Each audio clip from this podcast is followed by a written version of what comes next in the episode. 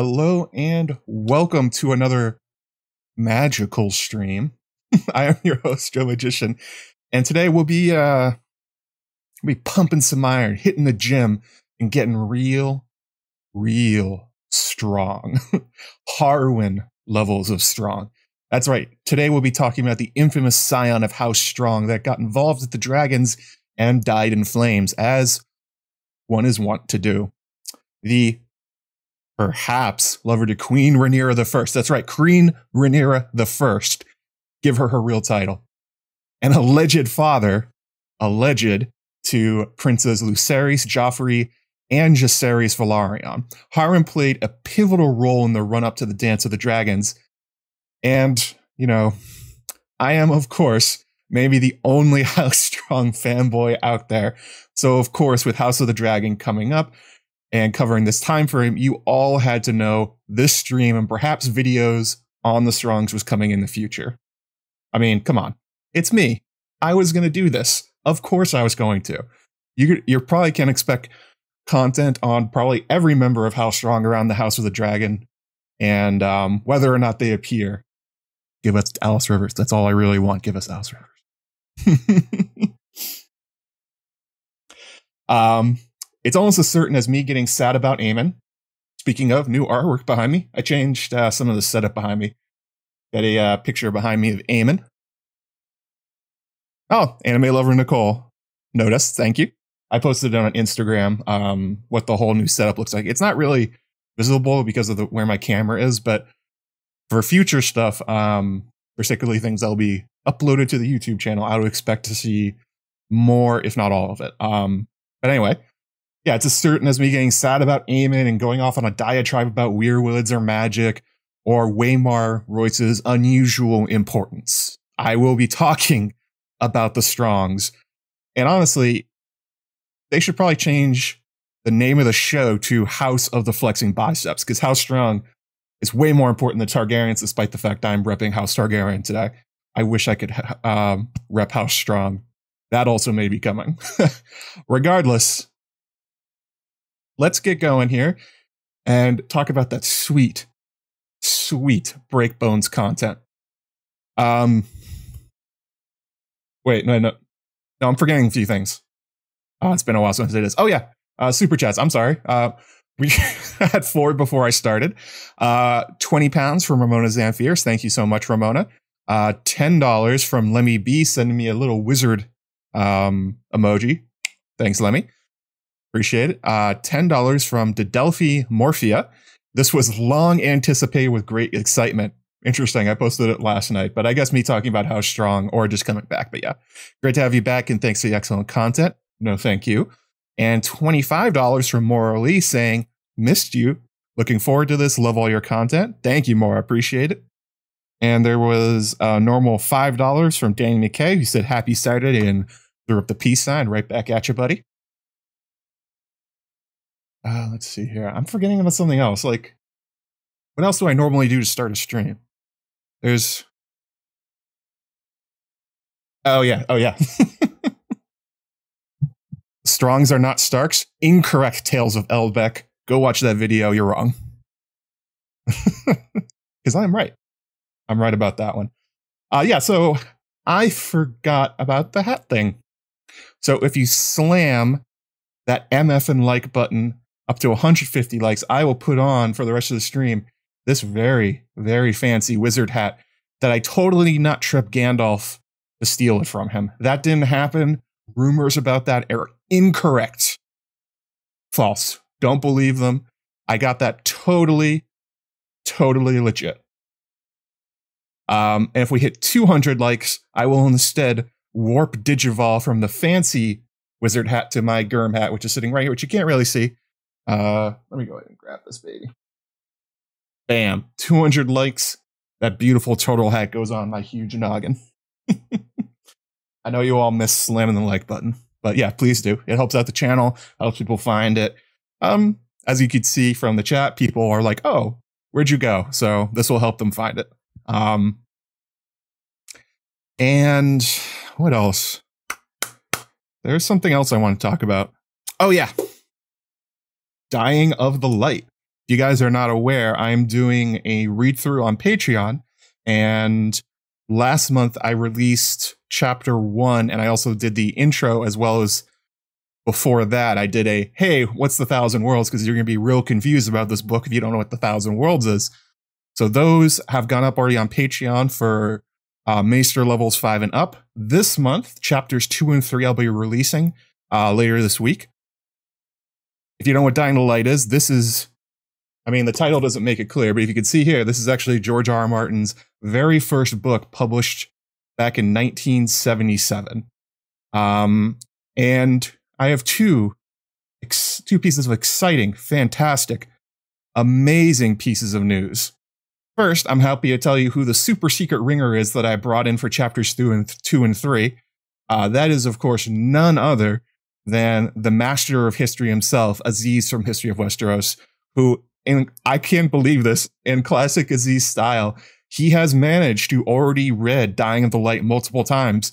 So he can say Valar Rereadus to a random sci-fi book from 1977. Because of course you can. I'm starting to wonder like are there books he has not read multiple times in this universe and like where he finds time for all these read-throughs. Do you guys like think he's an immortal or like does he have like a painting in his attic keeping his youth while he just chain reads book after book after book? How does he do this? Let me know in the comments what is the secret to Aziz's powers. Aziz Ahai, yeah. There's only one Aziz. There's only ever been one Aziz. I don't know how he does it. Um, he's read like his Song of Ice and Fire like 15 times or something crazy like that. Most people have never even heard Dying of the Light, never mind read it multiple times through. But yeah, he'll be on chapters two and three. Uh, those are recorded. At chapter two is done. Chapter three, I'm going to get done tomorrow. So we'll be looking for those. And I said there was two pieces of great news. Um, chat looks okay from your end. Okay, so chat's fine. All right, this is something going on my end. Don't worry about it. We'll continue. Uh, the second thing is that the series of the Dying of the Light read through has been patron only at this point at Maester level and up, so $5 and up. Well, for this first guest, and because it's Aziz, and Aziz is wonderful, I thought I would do something special, and I'm going to make chapter two free for anyone to listen to. You don't have to be a patron. I'm just going to release it. You guys can go ahead and listen to it. Um, we had a lot of fun recording it. There's a lot of good info. And it was actually kind of funny because we expected it to be like, I don't know, like 40 minutes, an hour, because it's like Dying of the Light, as you can see, is a relatively short book. It's compared to Song of Ice and Fire, which is like this thick. So I was like, all right, this won't take long. And instead, we talked for an hour and 40 minutes or something like that. I think that's the final runtime of chapter two. Chapter three is around the same time. So, yeah, I'm going to give you a preview of this book and how Aziz and I attacked it with analytical vigor. Um, yeah, it should be a really good time. If you guys are interested, thinking about joining Patreon to get onto this, this will be your free preview. Um, and that's it's actually the true mark that George R. R. Martin writ- wrote something that we took a relatively short chapter and talked for almost two hours about it, which is pretty much what happens anytime someone picks up a chapter from George R. R. Martin. That's just kind of his thing. Uh, yeah, so I'll post all about that on social media, YouTube, Patreon when it's available. Uh, look for it. see here, maybe Monday or Tuesday. I think that's when it will go out. So, yeah, that'll be that's exciting. I'm really I had a lot of fun with it. Aziz was great. There's a lot of good content. A, a surprising amount of a Song of Ice and Fire parallels. I mean, not like going forwards; it's going backwards because obviously George wrote Dying of the Light first. But it's kind of fun to see. Well, no, not kind of fun. It is fun to see how much he has taken throughout his career, like the same concepts, same characters, and this kind of keeps working on until he gets to the virgins we know and love. All right. now we're actually, actually going to get back into the Harwin Strong content. I promise. Yeah. Yeah. Yeah. Yeah. now we're actually going to do this. Uh, so I I'm gonna guess that unless you have read uh, Fire and Blood, a lot of you don't know who Harwin Strong even is. Why is this guy worth making a stream about? Uh, well, the time frame is kind of the most important part of why you give a crap about Harwin Strong, and particularly the upcoming House of the Dragon. So the time frame is that Harwin was born right before uh, the Dance of the Dragons. He was about, I think he was born in about 90 AC. Dance of the Dragons was about 120, I believe. Hang on a second. I should probably know this. Dance of the Dragons, I think it was 120. Oh, 129 AC. Yeah, I'm sorry. I was off by nine years. How dare I? But yeah, um, so let's go into his backstory. Who is this guy? Why do we care? Um, so this starts with Lord Lyonel Strong, the Lord of Harrenhal, who was made Master of Laws for King Viserys I. Now, Lyonel is a fascinating character for another day. But suffice to say that he may have been one of the few very, very few qualified master of laws uh, to serve in that role in the history of the small council. He was an incredibly intelligent man who had been studying at the Citadel, earning six links of his master of his maester's chains before he quit. Um, I, th- I believe it's because um, his father died or his older brother died, something like that. He had to go back to become the Lord of Harrenhal, um, and decided he did not want to continue becoming a maester. He was literate, he was clever, and according to Fire and Blood, he was basically like um, Septon Barth, where he knew every law in Westeros inside and out. It's basically like Clint and Mary combined into one mega A Song of Ice and Fire legal mind. That's kind of what he's like. Uh, but he was also a giant of a man uh, whose large size and strength, as well as his habit of speaking uh, quite slowly, was made him seem uh, quite dumb. People often mistook him for kind of a big dumb galoot that didn't know what he was doing, when in fact it was closer to he spoke slowly because he spoke deliberately and he was thinking about what he was about to say, which was often apparently just like straight fire wisdom. Actually, for fans of Dying of the Light, this as we get to chapters two and three, uh, it seems like Lord Lyonel is quite a bit like uh, Jaantony Riv Wolf High Jade Vikary, which is the name of an actual character in that book. um, actually, Dornish Jane, even with those qualifications, you got to wonder with what came after it uh, if Viserys regretted appointing Lyonel. Actually, he did not regret appointing Lyonel. Um, well, we'll get to that in a little bit, but um, Lyonel Strong was married three times. All three of his wives died. In that time, Lyonel had amassed four trueborn children. Uh, we have his eldest son and his heir, Harwin Strong, his younger son, Larys, the Clubfoot, and two unnamed daughters. Literally don't get named. Um, not quite sure why. Uh, he is named Master of Laws by King Viserys First, and or Otto Hightower. Now, how he came to their attention is probably has to do with the Great Council at Harrenhal. If you guys remember, the Great Council at 101 was held where? Harrenhal, where the House Strong and where Lord Lionel was Lord. So it was gifted to the Strong family after the death of Rhaena Targaryen, who, after her attempts to be the Queen in the West and the Queen the East, uh, and the killing spree by Androw Farman, lived out the rest of her days at Harrenhal with Bywin Strong basically as her companion and basically took care of her and stuff like that. After Rhaena's death, Jaehaerys was so grateful, I guess, to Bywin Strong that he gifted the entire castle and its lands to Bywin, which is how it ended up coming into their family uh, yeah, like I said, it's very likely that it's during this Great Council of 101 that Lyonel would have certainly been in attendance for. Um, very likely his sons Harwin and Larys would have been, as well as his daughters. Um, I think it's quite clear that given his legal knowledge and how quickly he rises in King's Landing, that the very intelligent and uh, understated Lyonel Strong made an impression on the soon to be king Viserys I and the rest of his counselors, maybe Otto Hightower, as it was only four years later after the Great Council that Lyonel was named Master of Laws. Now, a lot of times when characters become master of something, they sort of just kick back and put up their heels. Like Renly was master of laws and he didn't seem to do anything.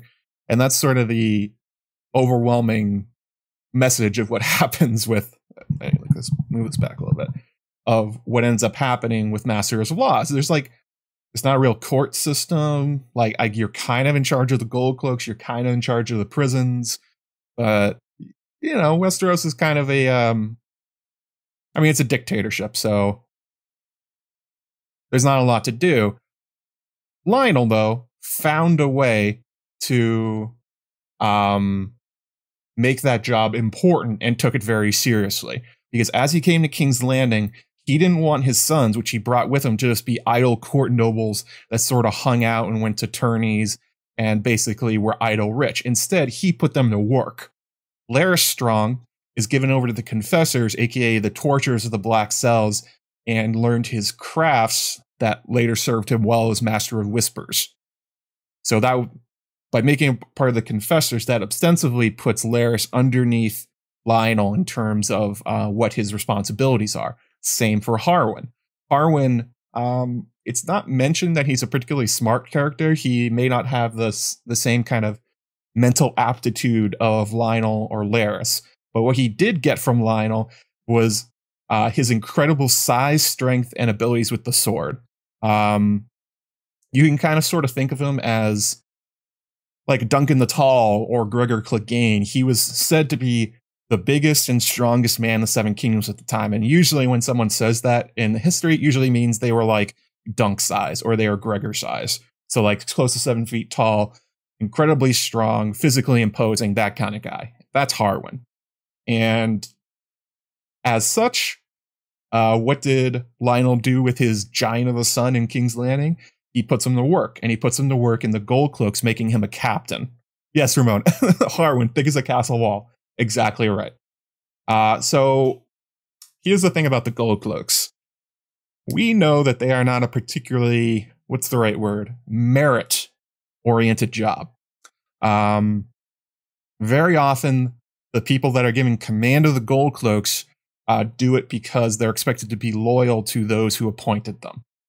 And you can kind of see that here. We see that Lyonel is positioning um, Harwin to not only be his eyes inside the gold cloaks and loyal to him, but also to get him knowledge and expertise. And I guess he put his sons to, to work in law enforcement. Basically, they're cops. It's kind of like that show, uh, what is it, Blue Bloods, except with more swords, where uh, the father's like in charge of all the law enforcement in King's Landing, and then all of his kids end up working for him. It's kind of like that. That's basically what he did. But there's a little twist here. Um, if you guys remember your history, there was a particularly infamous Lord Commander of the Gold Cloaks during this time. Uh, you may remember him as Daemon Targaryen, the Rogue Prince, who was the previous master of laws. Daemon got fired from the job and then basically made up the gold cloaks, kind of. Well, they sort of existed. There was a city watch, but he turned them into what they were, got them to wear their their cloaks and stuff like that. And he was known as Lord Fleabottom, um, because he essentially, while Viserys ruled the court, Daemon basically ruled the rest of the city. Um, so when you're looking at Lyonel taking over Master of Laws from Daemon, who was fired, and then he puts his son under Daemon's command. It seems uh, pretty likely that Daemon that uh, Lyonel was nervous about Daemon's essentially private army and decided to put his son under his command, somebody he couldn't fire, somebody he couldn't get rid of. His eyes within the gold cloaks to see what's actually going on within the city. So it is incredibly likely as we get into later parts of the discussion that Daemon and Harwin knew each other, probably knew each other really well. Um, there's no noted animosity between them. There's no like, oh no, and Daemon hated Harwin and they competed all the time and it was like a war for the gold cloaks. That would be fun, but we don't get any information about that. But we do know one thing about Harwin's time in the gold cloaks. Uh, as mentioned in the stream title, he got a fun nickname, Breakbones. So, how do you think? How do you guys in the chat think that uh, somebody who's ostensibly a, a police captain gets the nickname Breakbones. What do you, what do you just surmise what you think he was doing? I think uh, I don't I don't think it's hard to figure out what exactly was going on here. A gigantic, strong fighter, somebody who is not afraid to get into melees, not afraid to get in scuffles. He's a captain of the Gold Cloaks, meaning he's in the power structure around King's Landing, especially in Flea Bottom and the rest of the city, and everyone knows him as Breakbones. Yeah. You can imagine he was also uh, pretty, pretty intimidating as a member of the Gold Cloaks. Like, imagine just rounding the corner and there's Harwin Strong, probably like seven feet tall, bulky as Duncan or Gregor Clegane, and he's leading around a bunch of the City Watch. So, yeah, it's uh, pro- it seems pretty clear that Daemon was not the only one who had his run of the city. Harwin likely did too. I know brutality and flea bottom, shocking. Exactly. Who who would have thought of it? Unbelievable. Um, yeah, his name is probably a uh, reflection of how he dealt with lawbreakers that he didn't send to his father, who's the master of laws, or his brother, one of the confessors in the jail. So there's essentially um this well, one thing we also know is that Harwood is known to engage in quote unquote revelry in the stew of the city. Um, so this probably means that he would go to the brothels, he would go to parties, he would go to bars and abuse his position in order to get what he wanted and essentially not really do anything to like quote unquote keep the peace. He was just sort of enjoying his time in King's Landing. Um, not a super positive image of this young man. It seems very much like he was imitating Daemon, which, if you wanted to sort of like theorized that maybe this means they got along. Maybe there was they understood each other and because they had seemed to have a similar attitude towards their jobs perhaps um but there's one thing that i think that's important to note here as just starting this off but also talking about the strongs in the future is that through these connections and through these jobs he's given his sons Lyonel's doing something very unusual as a lord within King's Landing in that not only is he teaching his sons valuable skills and putting them to work instead of letting them being idle lordlings essentially, but he's also specifically cultivating knowledge and connections throughout the um the underbelly of King's Landing and um and the royal court. He's making sure that his sons know every thief, they know every murderer, they know every uh, sleazy smuggler or every back room or that kind of thing. The Strongs are sort of embracing the fact that they are not a well known house and taking advantage of what they have, which is smarts and strength, in order to essentially start to build a power structure around themselves, which ends up serving Larys Strong quite well in the future.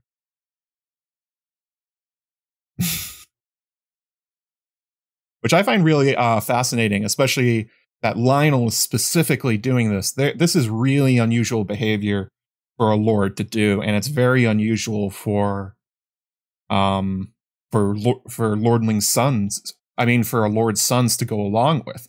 Very often we see these kind of characters essentially uh, refusing or just going on and being tourney knights or essentially just partying all the time. But you know, Lyonel, I mean, uh, Harwin and Larys did what he asked. And so you just have a whole like law enforcement, jail, Master Whispers power structure underlining Viserys's um, rule.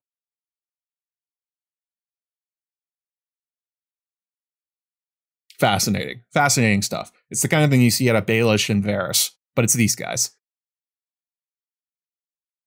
Um, and I think there's another thing to note here. I mentioned that Daemon and Harwin kind of have a, a similarity in personality in how they approach the Gold Cloaks. So, as I said, Daemon was known as Lord Fleabottom, and part of this is that a lot of the nobility looked down on Daemon for taking this job because it was beneath a lord essentially to actually do anything besides be rich and go to court and like fight wars or something like that. And especially to um, essentially deal with the commoners. It's beneath them. That's the way they thought. So it's you can probably see that Harwin, being a noble young man in the gold cloaks, behaving the same way, probably got the same kind of um, reputation around court. If Daemon was Lord Fleabottom, maybe Harwin was like Prince Fleabottom or something like that. I think that that's something to keep in mind as we go forward in uh, Harwin's story. Defund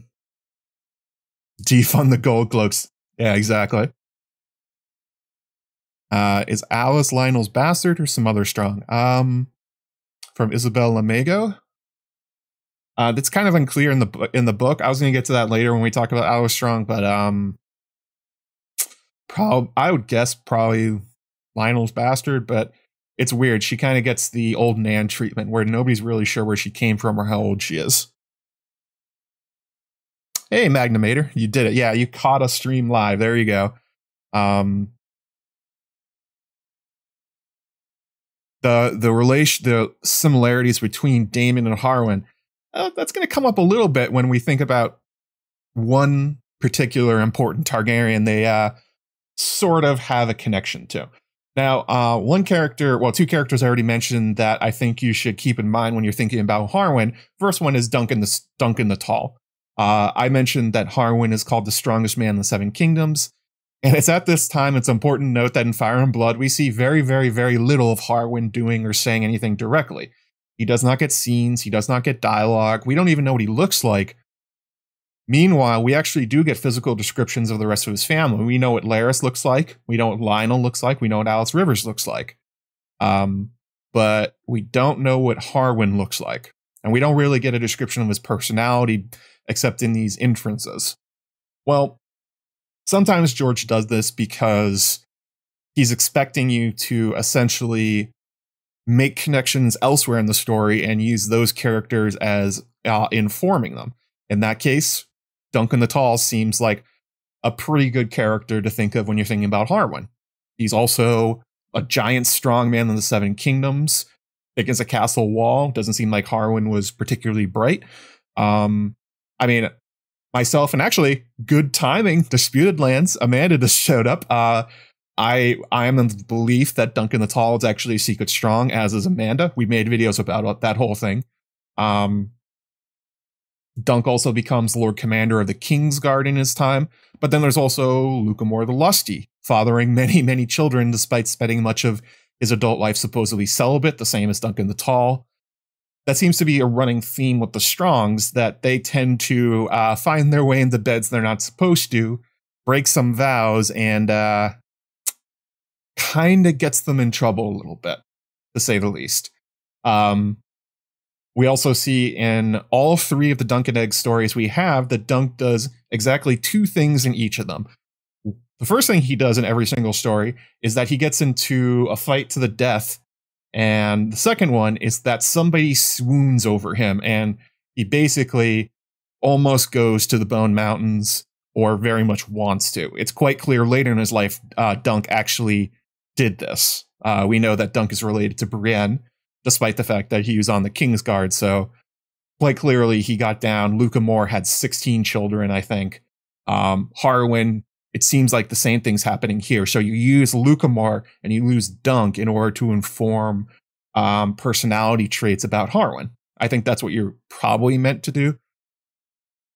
Um, I mean, it's quite clear that when we're talking about Lucamore and Dunk and Harwin, all three guys deserve to be locked up in horny jail. Sadly, Harwin's father was master of laws, so Harwin would never serve his time for his bonking. it's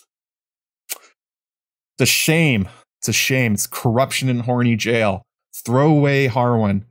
Throw, uh, throw away the key. Put Harwin in horny jail. Uh, same for Duncan Lucamore. But it seems to be like a running thing with their family. So I think in that way you can use them as templates to understand what George is not telling us about Harwin. Uh, we also know that while Dunk is a winning fighter, he's not particularly a skilled one. in all of his fights in the Hedge Knight, the Sword and Sword, and the Mystery Knight, Dunk is pretty much overwhelmed by his opponent's uh, training and skill with sword and lance. Like if it was just on his ability to use his weapons, he would lose. But he wins all the fights because he is giant, he is strong, and that he learned and he uses essentially street fighting. Um, while while the fancy lads from Fancy Lad School are using proper fighting techniques, Dunk essentially just overpowers them. And that's probably the same thing here with Harwin. It's not that he's a good, it's not that he's like a skilled fighter or the best with the blade. He is just gigantic and good at fighting. So you can probably uh, think the same thing. Um, break some beds. Yeah. Um, yeah. So he's, he's like a giant force of nature rather than an elite fighter. Um, and you sort of get the same thing with Gregor Clegane. Uh, this is the other comparison that I think is pretty straightforward to make. Um, as Breakbones from Harwin's name tells us that not only was he not above hurting random innocent people and breaking their bones, he also did this during tourneys. And that is a thing that Gregor Clegane is well known for, that he would be quite cruel in the melee and tourney ring, often um, beating his opponents to within an inch of their life, um, breaking lots of bones. And it's not, and that Gregor is very fast, basically, um, and he's very strong, but it's not noted that he's particularly good at using his sword or his lance or anything like that. Again, like Dunk, he just sort of bowls people over. And when you think about the fact that, well, in the show, we had Gregor as zombie Robert Strong essentially going around King's Landing as an enforcer, shoving people in the walls and just abusing his strength. I mean, it's not hard to see that this may be a parallel for Harwin. Uh, this hasn't happened yet in the books, but I think it's pretty much gonna happen. Robert Strong will be used the same way. And the fact that George has him disguised as a strong, um, that links pretty clearly. I, we also know this is exactly how Tywin used Gregor, that he essentially would use him as a shock troop to go kill, pillage, and rape his way across the Riverlands during the War of the Five Kings.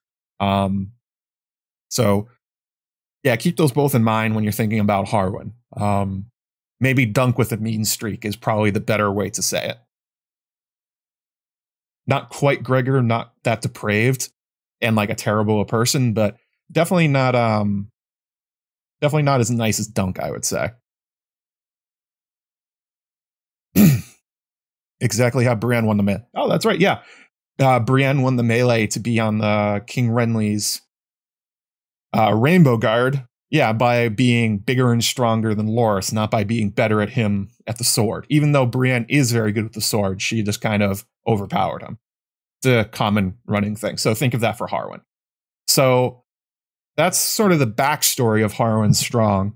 Um, so why is this relevant for the Dance of the Dragons? It seems like he's just like a random character, an echo of Brienne or Dunk or um, or Lucamore the Lusty. So what? Well, this is uh this is when we get to the topic of that particular Targaryen, Rhaenyra Targaryen. Dunk recalls being a bullion flea bottom. Yeah, that makes sense. I mean, that's the skill he's got. So we have Harwin, He's living it up as a captain of the Gold Cloaks, son of a member of the Small Council. He is going out reveling, breaking bones, being a figure at court in his spare time, rubbing shoulders with nobility, and at one point a subordinate to the rogue prince. This is where things start to get a little complicated for our young Harwin. And those complications are personified by the crown princess Rhaenyra Targaryen.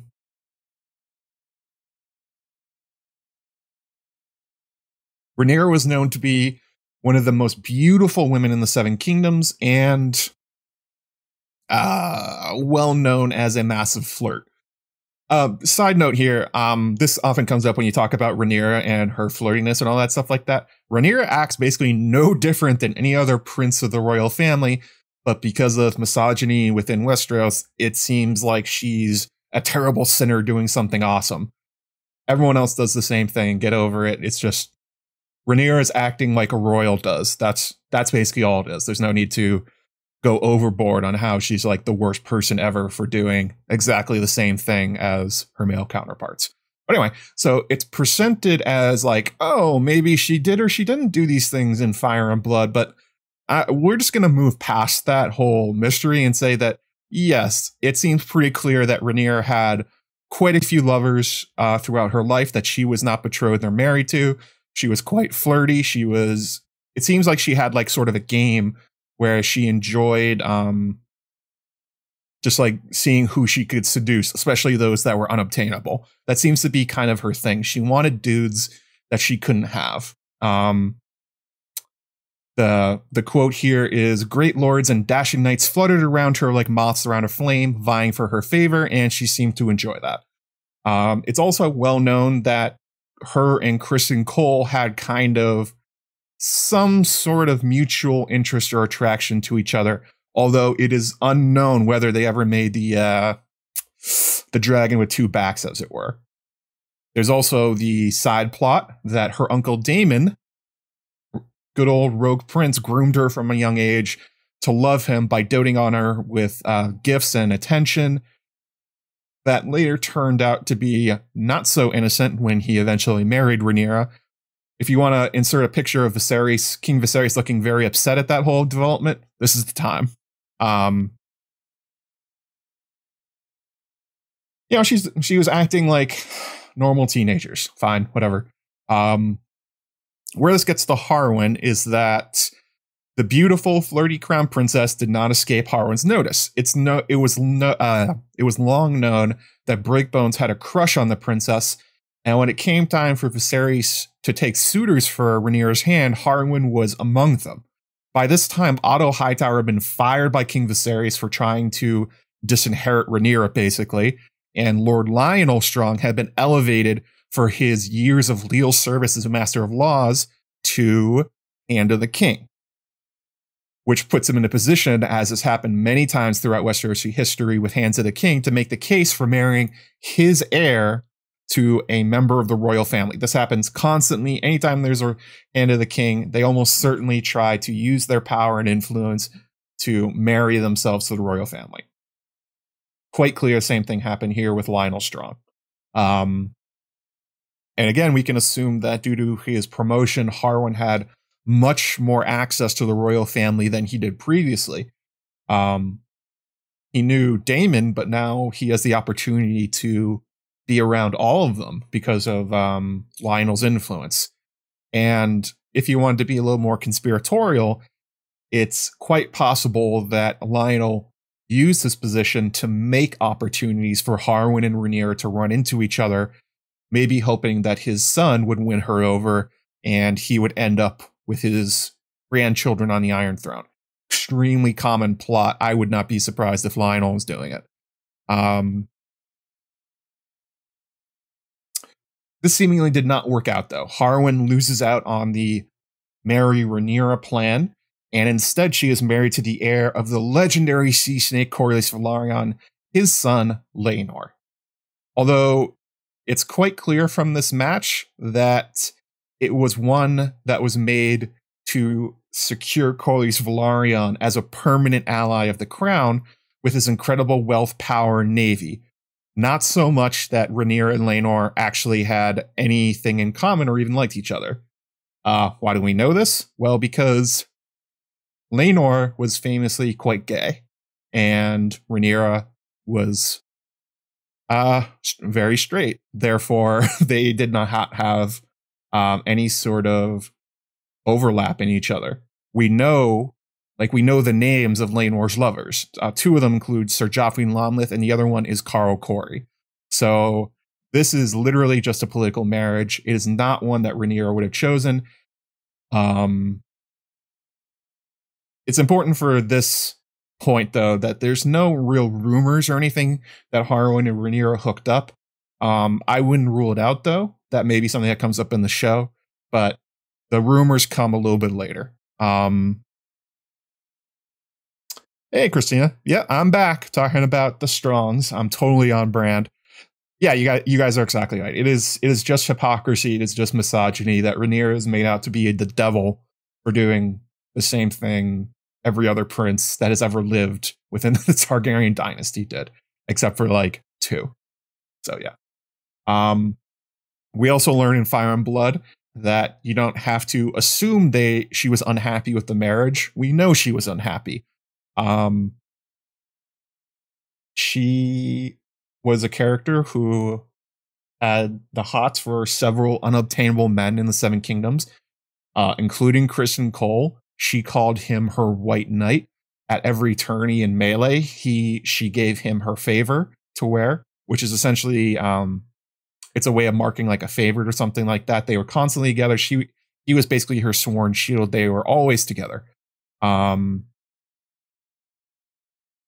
and possibly Daemon at this time, but who knows how many other um, Stokes Rhaenyra had in the fire at the time. It doesn't really matter. The point is that Rhaenyra did not want to marry Laenor, and she went directly to Viserys.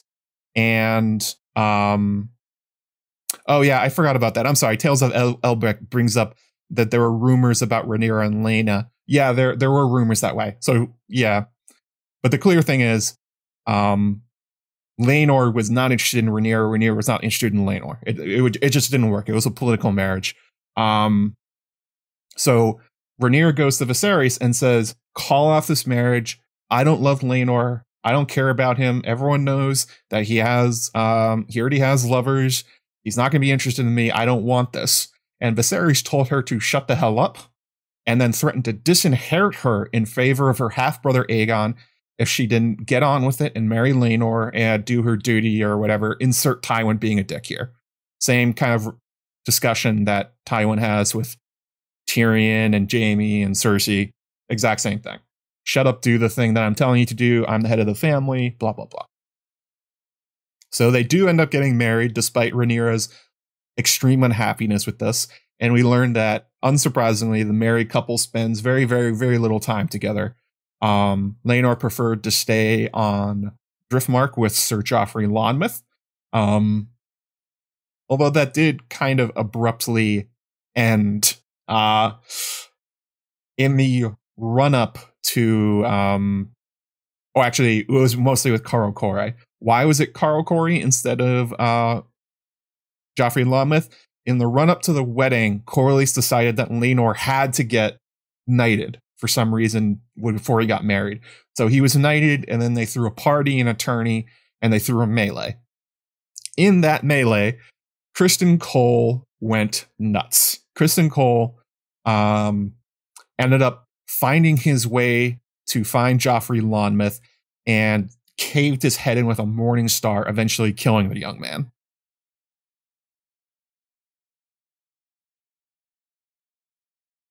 Not cool. Not a great look from uh, Criston. Um, it's rumored and kind of heavily implied that uh, part of the reason that Rhaenyra was very unhappy about her potential marriage to Laenor is that she wanted Criston Cole instead. Uh, we get two different versions of this events told in Fire and Blood. The first one is that when the news comes out, essentially, um, Criston goes to Rhaenyra, declares his love, and says, "We can run away together. We'll go to Tyrosh or Volantis. We'll escape your father's wrath. We'll we'll be together forever."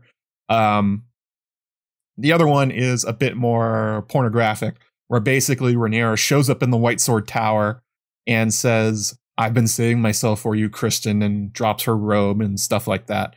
Um, I actually have the quote here. She found him alone in the White Sword Tower, barred the door, and slipped off her cloak to reveal her nakedness underneath. I saved my maidenhead for you, she told him.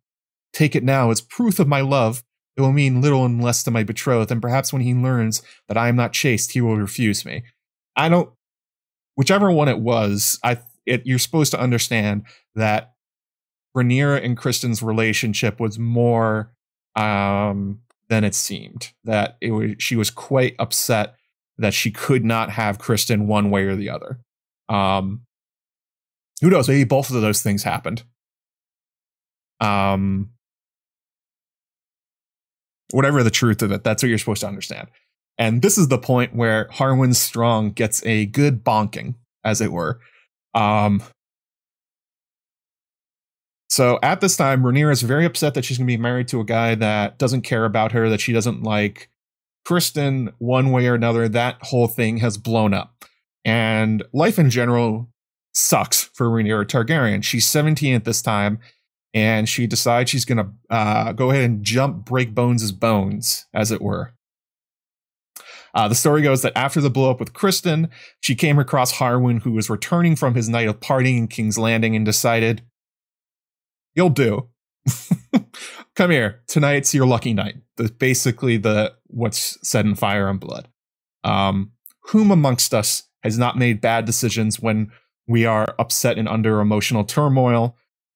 Turns out Rhaenyra did the same as humans do, and this actually turned out to be a pretty bad one as far as bad decisions go in the long run. Um, I was talking earlier about the similarities between Daemon and Harwin, and I this is where that comes up. Uh, you can maybe sort of see why she chose Harwin as the one that she's going to get out her frustration with, I guess, with a one night stand, um, other than just being a warm body at the moment. Well, for one thing, he's a giant guy, and George loves writing for some reason that everyone in Westeros sees a giant character and thinks, I gotta fuck it. That's pretty much what everyone thinks. That's what happens to Dunk. Um, it's if I don't I don't quite understand why. Maybe that's a thing in real life. Tallness equals traction. Um, but the other thing is that we know that Rhaenyra was not just smitten with Criston, she was also quite smitten with Daemon, And that particular bad decision wouldn't come to pass for quite a few years unless you believe Mushroom's story. I don't particularly care one way or another whether one that that one is true. What is clear is they do end up marrying later. But anyway, Harwin has the advantage of sort of being a discount Daemon in this moment. Um, he shares a lot of the same vices. He has a lot of the same backgrounds with Daemon. He's a bit of a wild card uh, within the Gold Cloaks, has the same kind of reputation. Now, he's not exactly like Lord Fleabottom. Like I said, he may be like Prince Fleabottom. And I'm guessing if you wanted to imagine the scene playing out in your head, Harwin may have come across Rhaenyra while wearing his gold cloak, which is a um maybe that was all it took. maybe that was all it took. Um yeah, there's also rumors that Daemon had slept with Rhaenyra as well, taken her virginity and like did sex lessons or something like that. Uh, Daemon eventually gets exiled from the seven, from Westeros for doing this. Should be noted that while Daemon did get exiled, Hand of the King Lyonel Strong said that you should kill Daemon for um for sleeping with Rhaenyra. Just keep that one in mind. That will come up. Um, although it didn't end up being just, I guess, Ice King. I guess that's it. It didn't end up just being one time Rhaenyra uh, climbed that thick as a castle wall, Harwin strong. Uh, it kind of turned into a relationship, unbelievably. Um, we see a very telling detail about that infamous Rhaenyra Laenor marriage, and that is there was a melee, um, and Rhaenyra, who had previously given all of her favor to Criston Cole, instead gives it to Harwin, and everybody notices. Not only that, Laenor sees it and then laughs, and then gives his um his favor to Joffrey Lonmouth. So Criston Cole, who is in this melee, goes like, "So, um, not only am I not your champion, you're saying this guy. This is this is who you're with now. Not even your husband." Criston goes into a blind rage. Um, but also Queen Alicent at this point. This is all drama. This is all incredible drama. Queen Alicent, who has uh, married Viserys at this point, gives her favor to Criston, and Criston goes nuts. He not only um, brains Joffrey Lonmouth, he fights Harwin Strong and he leaves Breakbones with a broken collarbone and shatters his elbow. Doesn't kill him, but it seems like he tried to. Uh, this prompted Mushroom to nickname him Broken Bones from thereafter as a fun dig at the fact that he got beaten up by um, Criston Cole. Um, and it seems pretty clear. This is important. Pay attention to this part. It seems very clear that the rest of the court noticed Rhaenyra's unusual change of giving out of her favor, and given that Laenor played along with giving his favor to his public lover, uh, everyone else sort of put two and two together and realized, oh, Rhaenyra is humping Harwin. That's surprising. Um, uh, this also comes up why I was talking about the fact that Dunk doesn't have really great like sword skills.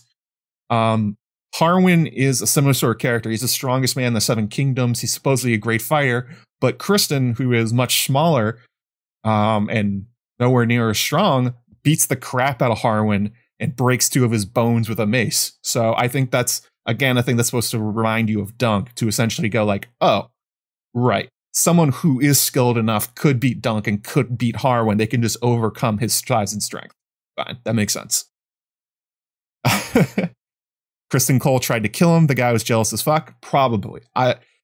It's disputed in Fire and Blood whether Criston did it on purpose, but the fact that he went after Joffrey Lonmouth and he also went after um, Harwin, killed one of them, and severely injured the other right after whatever had happened with Rhaenyra seems um, seems a little on the nose. So, so after the wedding, and after Rhaenyra plants her favor on Harwin, she and Laenor um, essentially don't even give it a shot. Uh, she returns to King's Landing. Laenor remains mostly on Driftmark. Laenor is very upset at this time over the death of Joffrey Lonmouth, who had been basically his longtime boyfriend. And instead of turning to Rhaenyra, he found a just another another lover in Qarl Correy. Uh, it seems much to be the same for Rhaenyra as her husband. She did not look for any kind of solace from Laenor Velaryon. Instead, she found it in continually in Harwin Strong. Um, whatever it was, um, despite the one night stand nature of their first encounter, it seems that Rhaenyra found something she really liked in Harwin, and she continued discreetly spending her nights with him, especially when Laenor was away with Qarl. So that was essentially kind of the the relationship between them. Rhaenyra would pretend not to notice that Laenor ran off to spend the night with Cor- with Qarl, and then she would invite Harwin to her bed, or she would go to his bed, and basically everyone noticed everybody it's very hard to carry on secret affairs at the royal court in King's Landing. And especially because, well, there's tons of servants, there's always people around. And we know from Tyrion and Varys that there are literally people hiding in the walls, spying on the nobles. So it doesn't seem like Rhaenyra and Harwin were particularly discreet about what they were doing, and everyone found out. Plus, it's not like Harwin and Rhaenyra can blend into crowds. Um, Rhaenyra is the most beautiful woman in Westeros. Harwin's like seven feet tall and like a giant hulking mass. So there's no sneaking for those two. Can't put on a cloak and pretend to be somebody else, Harwin. Um, so you can imagine everybody's surprise when Rhaenyra suddenly ended up pregnant, despite the fact that there were very few nights that she and her husband spent together.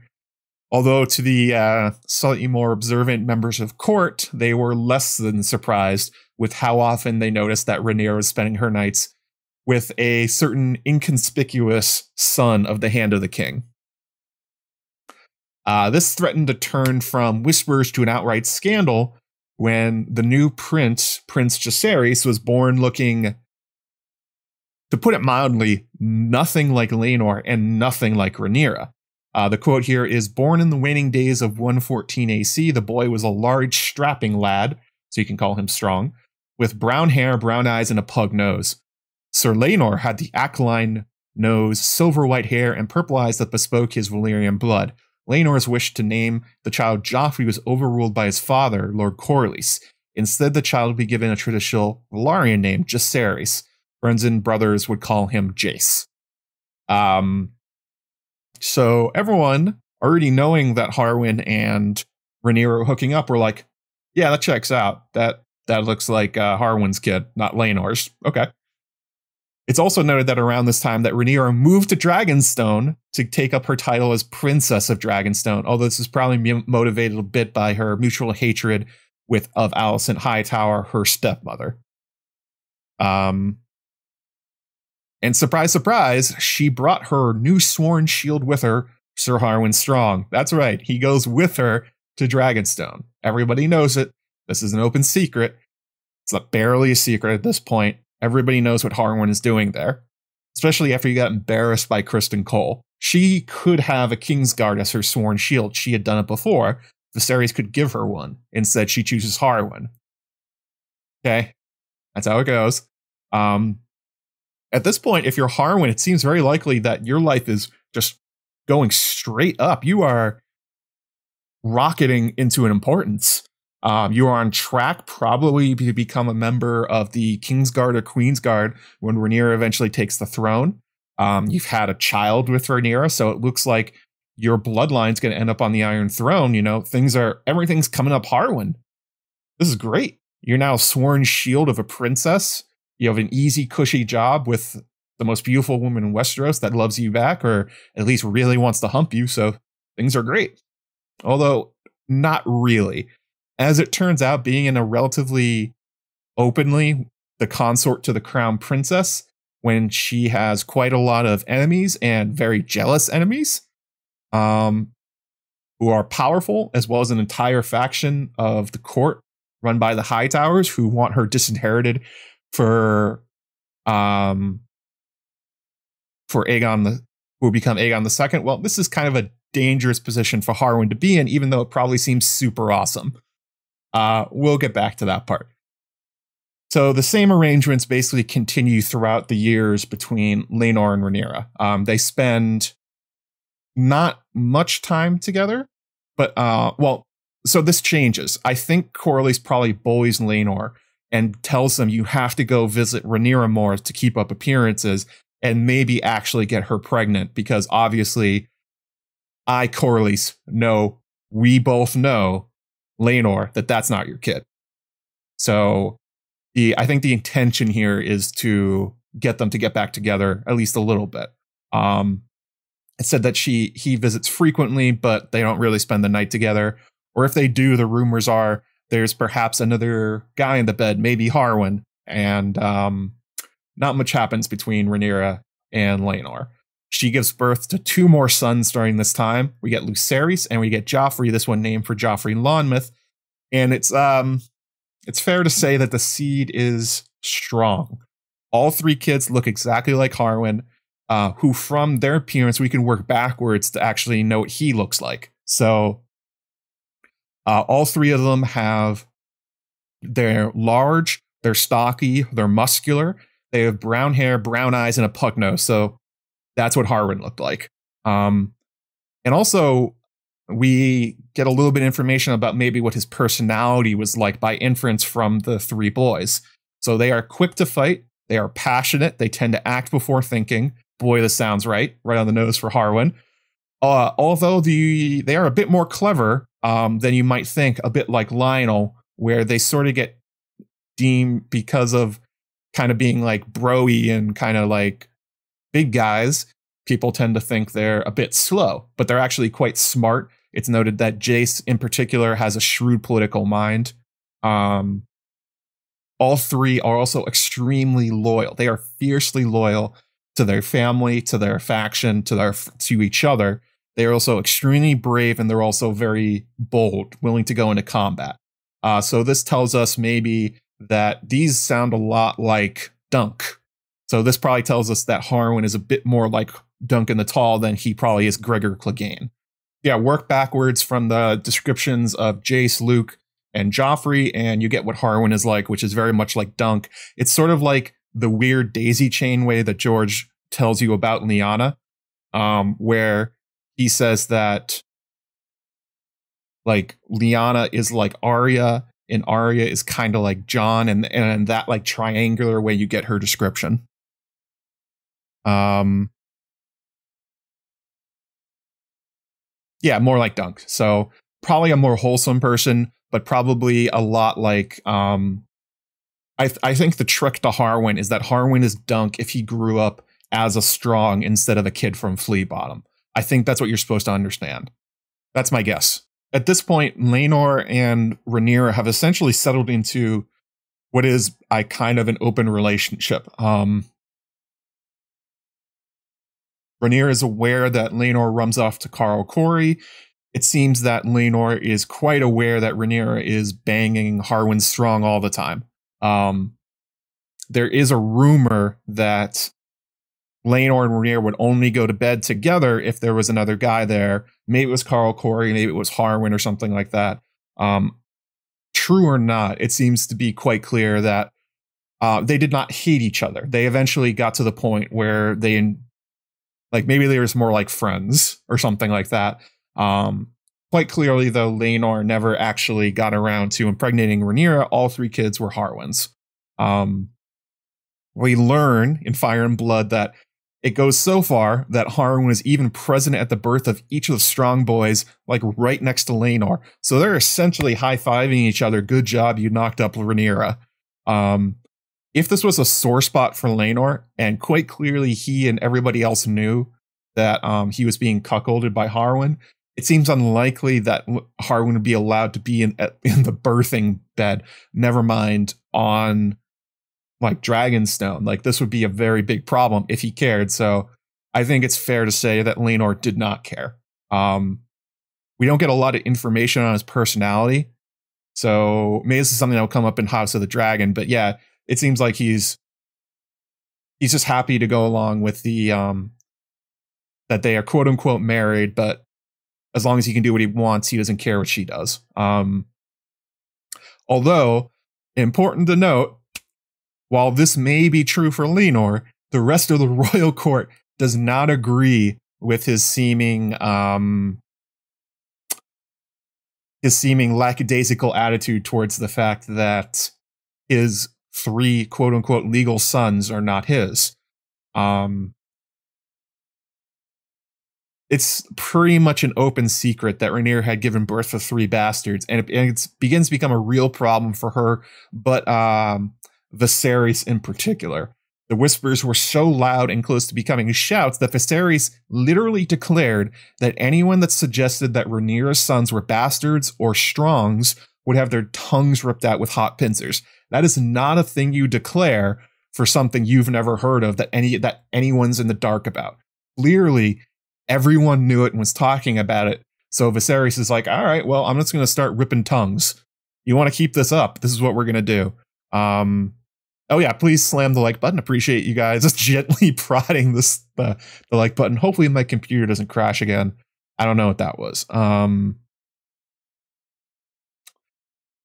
uh, this is also informed in Fire and Blood directly by the fight between Jace, Luke, Joffrey, and Aemond One Eye when Aemond became Aemond One Eye.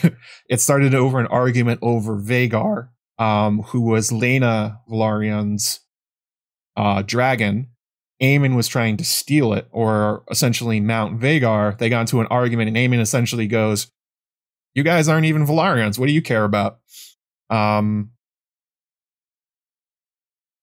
they end up fighting. One of them pulls out a dagger. I think it takes out Aemond's eye. There's a whole big kerfuffle. It leads up to Viserys declaring that thing. So, again, this is an open secret.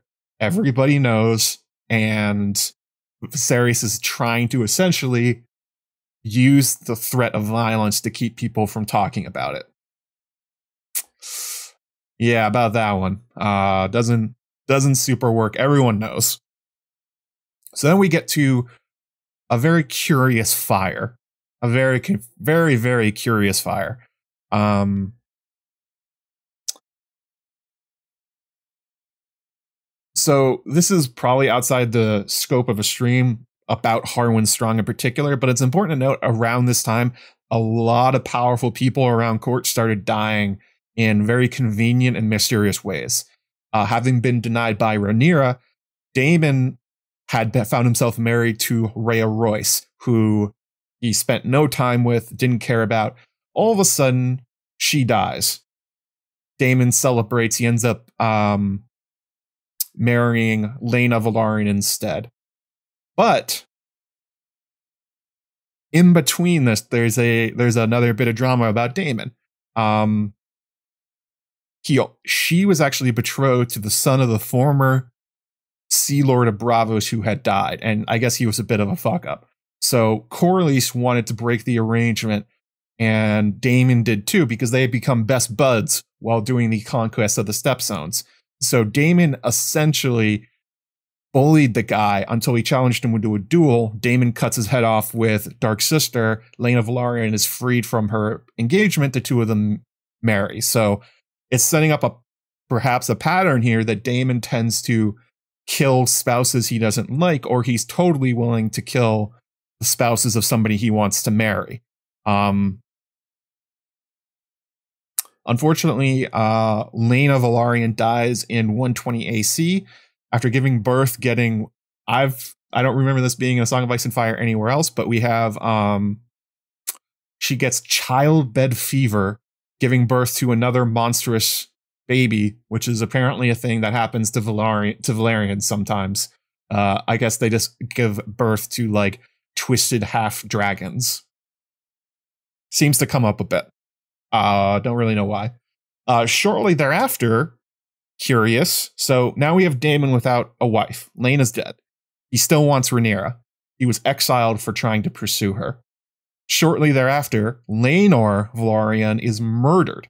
We get a few stories about this. Um, the basic level is that he was killed at a fair at Spicetown, but who did it is um, up for grabs. We get we get a few different stories about this. The first one is supposedly Laenor was walking through the fair with Qarl Correy.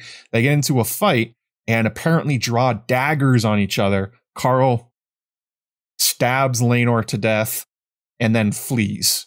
Um, gets away quite easily and quite effectively, which has led some to be a little suspicious of that.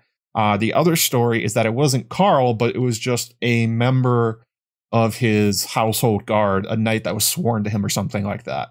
Um, but the third story is that it wasn't a lover's quarrel and it wasn't a member of his household guard that was mad at him. It suggested that Daemon paid for the murder in order to free Rhaenyra from Laenor so that he could move in and marry her. Um, Mushroom contends that with Laena dead, Dana, Daemon wanted to clear the way, and so he went ahead and had Laenor killed since it's clear that he basically he did murder more or less Laena's betrothed to get to her, and suggested that Rhea Royce may have died by his hand in order to get out of that marriage. Perhaps this is a pattern of behavior for Daemon, and he went ahead and killed Laenor. Um, it's not explicitly said at this point, but if you believe the idea that Daemon was killing Laenor in order to get at Rhaenyra, well, killing him does not actually get him Rhaenyra, doesn't get his doesn't get him married to her because, as I've said, Laenor and um, Rhaenyra were functionally not married. They they her heart and I guess her bed, which is what he cares about, belonged to Harwin Strong. So if you believe that he killed Laenor, he also has the same motive for killing Harwin, getting him out of the picture. Um, keep that one in mind. That one will come up. Actually, it will come up very quickly. I just remembered where I was in my outline. So, why do I bring this up? Because shortly after all this, Viserys makes a move about Harwin. He's had enough of the rumors about Rhaenyra having bastard children. She's had he's also had enough that Rhaenyra is openly carrying on with Harwin, and he's going to start ripping tongues out. As a part of this, Harwin is sent away from Dragonstone and sent away from Rhaenyra, sent back to the Riverlands, back to Harrenhal. Um, these come at the same time, so I think you can read between the lines and understand that Viserys had a stern talking to with Rhaenyra and said, "Get rid of him. I don't want these rumors anymore. I'm gonna start killing people, and I don't want to have to kill Harwin. So save his life and send him away." Um, so this ends up happening. Harwin gets sent back to Harrenhal, but he doesn't return to Harrenhal alone. His father, Lyonel Strong, is still hand of the king at this time, and for some reason he accompanies Harwin back to Harrenhal. Um, which is a bit strange because it doesn't seem like Harwin, Larys, or Lyonel basically ever go back to to Harrenhal while after leaving to become Master of Laws. It seems the three of them spend all their time in the Crown Lands. So why it's kind of unclear why Har- why uh, Lyonel went with him. Um, it may have been kind of like a political move to kind of maybe like ease the tension between him and Viserys that his son was humping the crap out of Rhaenyra and uh, fathered three bastards on her. They use this like maybe about to be killed or something like that. Uh, kind of unclear. But what does happen afterwards is not unclear. Um, almost immediately after they get back to Harrenhal, a fire breaks out in the castle and it kills Harwin and Lyonel along with his servants and retainers. Um, supporting his heartbroken son, that could be it too. Yeah, maybe he was being a loving father and he's like, yeah, this is rough Harwin. I'll come back with you. We'll hang out. You know, we'll, you'll get over this. Don't worry about it. Um, because this had, yeah, this had to be a big blow to Harwin. Clearly, he had quite a lot of affection for Rhaenyra. He's also being separated from his sons, which he obviously knows are his. So yeah, this is a this is a very tough emotional time for the young man. Um, he also may be thinking, "Wow, I might be about to be killed, or have my tongue ripped out, or maybe Viserys is going to punish me somehow, other than just sending me back home." Um, so right after this happens, Fire and Blood essentially runs through the possible suspects of maybe this was an accident, maybe this fire was a hit that Lyonel or, and or Harwin were killed on purpose. Um, top of the list, as I mentioned, is Daemon Targaryen. Harwin is a romantic rival for Rhaenyra at this point. Um, he's the only one standing between himself and Rhaenyra, with Laenor now dead via suspicious stabbing. If you believe that Daemon killed Laenor, it's quite possible he did the same to Harwin. Get him out of the way, make sure that he can marry his niece because he kind of very gross things that Daemon's up to. Um, now this is also this is just speculation here, but perhaps they were not fans of each other when they were in the Gold Cloaks together. Um, maybe there was animosity between them. Maybe he knew that Harwin was there basically to spy on them and to make sure that he didn't get out of line. It's suggested they were very alike, but you know, sometimes people that are very like clash with each other instead of getting along. Um,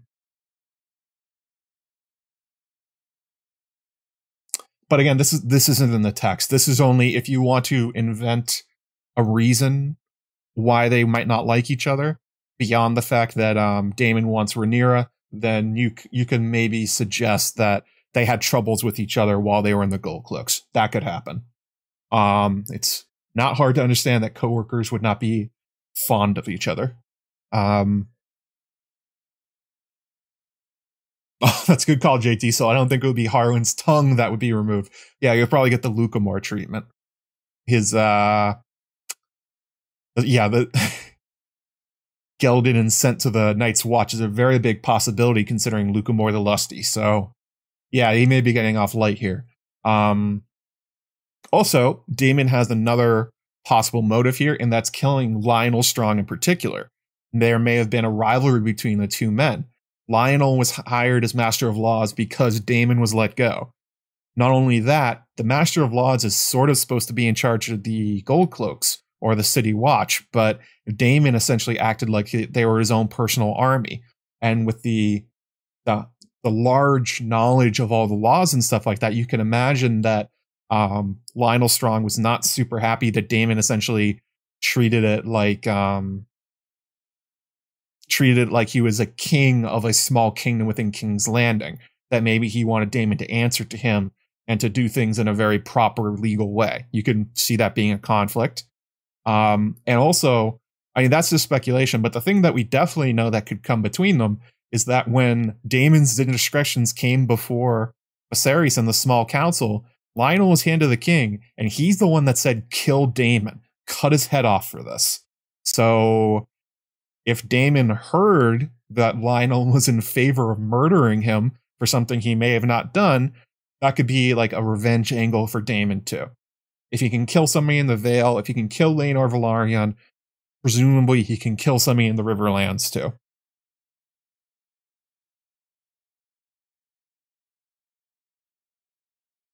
I have a good impression of Daemon. Oh, I I don't know. I'm not. I can't do a Matt Smith. He's too tweedy for me. Um, so yeah, there's there's good reasons for Daemon wanting to kill Harwin and Lyonel at the same time. So that one should probably be near the top of the list. Uh, another one suggestion of who would have killed him is Larys Strong, his younger brother.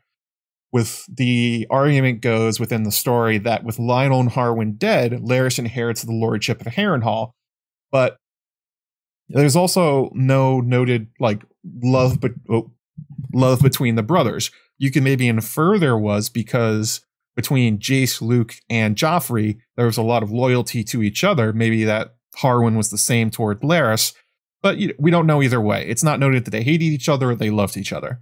Um, but the I find the Lord of Harrenhal angle pretty pretty lame. Like it's it's pretty hollow. It's not a good it's not a good one. Why? Because being Lord of Harrenhal is bad. You don't want to be the Lord of Harrenhal.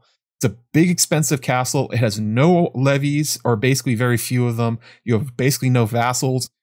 It doesn't have a lot of incomes, and it's basically just like a giant money sink, far from King's Landing, which is not where Larys wants to be. And as far as we know within the books, Larys never takes ownership of the castle. He never goes back.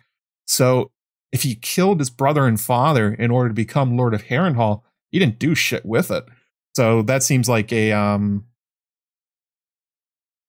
that seems like a pretty uh, weak motivation there. Like maybe if he got Casterly Rock, I would believe it, but Harrenhal is not that valuable. Like most people that get it die within a generation. It's it's just a it's a bad castle to own.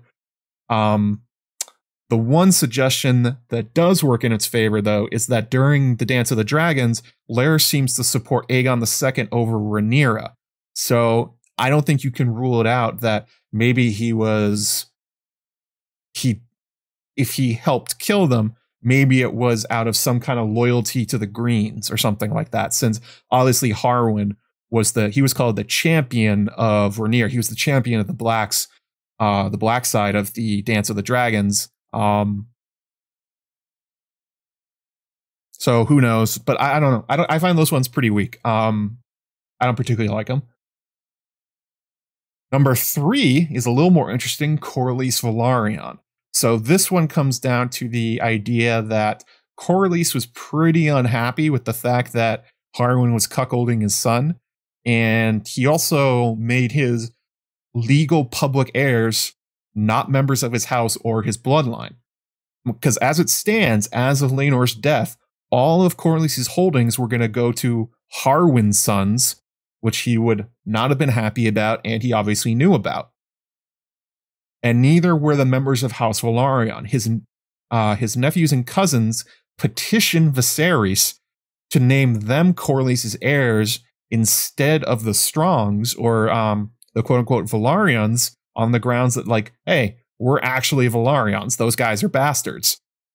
Spoiler alert, Viserys ripped out a whole bunch of their tongues for saying it.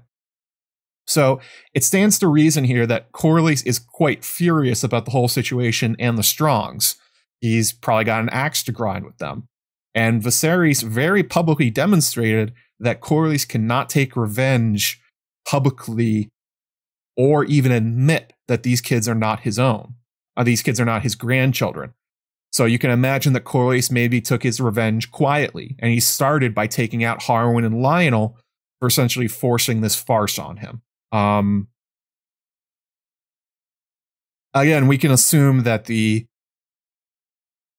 that the strong bastard tongue removals came at the urging or maybe under the supervision of Lyonel Strong. So it could also be sort of revenge for the rest of his family who all got messed up by by being essentially speaking the truth that like, hey, these these kids aren't a member of our family. Knock it off. Um, so Corlys could be quite upset about the whole thing and maybe interested in eliminating members of House Strong uh, in order to essentially reclaim his dynasty from them. Uh, oh, super chat from Koi Vanazi. Nobody wants to be Lord of Harrenhal in peace, but in war, everyone moves to seize it immediately. True, but that means you don't want to be the Lord of Harrenhal in war either, because it means the second the war breaks out, everyone's rushing to take your castle from you, and you're going to be under attack really fast. So yeah, it's it's bad. Don't nobody wants to be Lord of Harrenhal. Shitty job. Don't want it. Um, so the next one that comes up is Viserys himself. His sending away Harwin um, was obviously because he was cuckolding Laenor and causing a massive public headache for Viserys. He now has to essentially bring his whole court back together with this scandal exploding. Um, and you can imagine realizing that his hand, his Sand's son, and his daughter were were doing the old dragon with two backs for years could have soured that relationship. Maybe in a rage, Viserys ordered the two of them killed. Um, he didn't want to do it in King's Landing to not get his hands dirty, so he arranged for it to happen at Harrenhal. Um, and there's also maybe a little bit of um, descriptive language that supports this in the method of death. So it was Balerion the Black Dread that previously killed the Lord of Harrenhal, Black Harren, and his sons when he melted it into a ruin uh, while being ridden by Aegon the Conqueror. And then you have Lyonel Strong and his son Harwin both dying in flame at Harrenhal.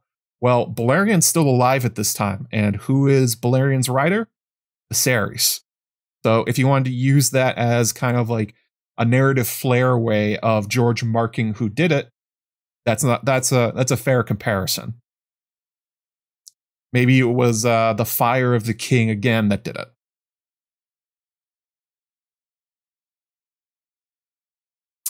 Um, so the last candidate here is the Hightowers. Otto Hightower has a lot of gr- to grind with the Strong family. Otto Hightower is fired its hand of the king and replaced by his subordinate Lyonel Strong. And it's after the fire that kills Lyonel that Otto makes his way back to King's Landing and reasserts himself as hand of the king.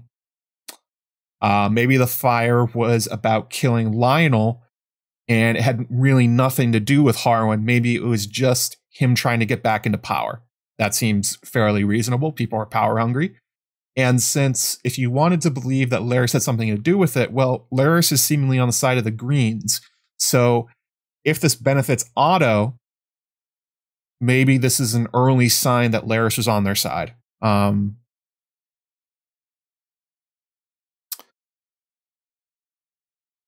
kind of seems like kind of a dick for Viserys to let Rhaenyra send them away only to murder them. Yeah, but I mean, kings do that kind of thing. Um, if you don't want to be, in a way, it gives Viserys cover because he can say, well, like, well, I didn't kill him, I just exiled him. So Otto Hightower um, has good reason to get Lyonel out of the way, and he directly benefits from his death. Um, not so much anything with Harwin. I don't think he probably doesn't care that Rhaenyra and Harwin are hooking up. It actually makes his case easier because the Greens take the fact that Rhaenyra um, was screwing around on Laenor as a character flaw, and they play it up. So I don't think he's actually mad about Harwin with anything. Lyonel would be the target in that case. Um, but the actual last candidate here for me, this is one that's not mentioned at all in the book that I think is something that shouldn't be discounted. Uh, that is Alys Rivers and the Strong Cousins. So, if you don't know who Alys Rivers is, uh, there was a question about it earlier. She is a bastard daughter of somebody in House Strong. It's kind of unclear. One suggestion is it's Lyonel Strong, maybe his father. Um, she is kind of like an uncertain age. It kind of gives her like this mystical appeal. Um, but it's not just her. Um, while Lyonel, Harwin, and Larys are in King's Landing, it's actually the rest of the Strong family that rules in Harrenhal. In particular, uh, the elder Simon the Strong and his sons. They basically rule Harrenhal while the rest of the Strong family is away. Um, after Lyonel and Harwin die, Larys becomes Lord, but it's Simon and, and the rest of the cousins that um, stay in charge. And they stay that way until they have to surrender it to Daemon, who is then freed by Criston Cole, but then murdered by Aemond One Eye and Vhagar.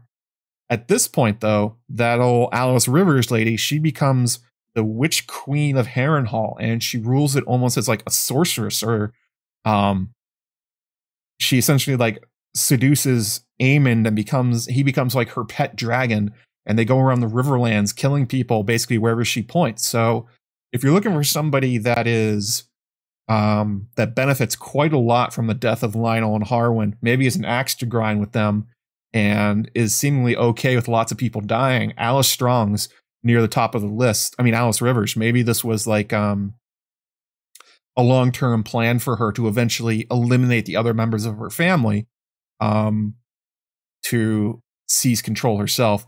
Or if you if you don't maybe not Alys, but maybe Simon. Maybe Simon and the rest of the Strongs were tired of the bullshit of the King's Landing Strongs, and they decided to take it for themselves. Um, that's a fairly decent motive. I wouldn't um, I wouldn't discount that one either. Um, okay, so Harwin's dead. He burned alive. Story's over, right? Well, not quite. Uh, despite his immolation, his bloodline continues.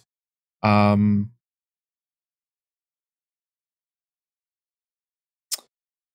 Jace, Luke, and Joffrey all take active part in the Dance of the Dragons once it once it breaks out. They are often chomping at the bit, begging Rhaenyra to be allowed to ride their dragons into battle and fight for their side. Um, and up until the death of Joffrey, and by the end of the dance, when everyone starts dying, including Rhaenyra, it looks like against all odds, Harwin's gambit with Rhaenyra is going to work out. That one of his sons will end up ruling Westeros. Um, Luke dies first, then Jace, then Joffrey. So, um, but it's it's kind of the things that make them interesting and good and I don't know about good people, but like makes them the reasons you think they would be probably good as monarchs, maybe the um, their bravery, their boldness, their loyalty, and that's sort of the thing that gets them killed. Um, maybe traits from Harwin coming through. Um, although I will note that it's not. I think it's pretty clear that the boys, at least when they're younger, don't know Harwin is their father, or they're at least quite in denial about it. Maybe Rhaenyra uh, reinforces the idea that they're all lies because they react pretty strongly to being called bastards. They think they're Laenor's kids. Um,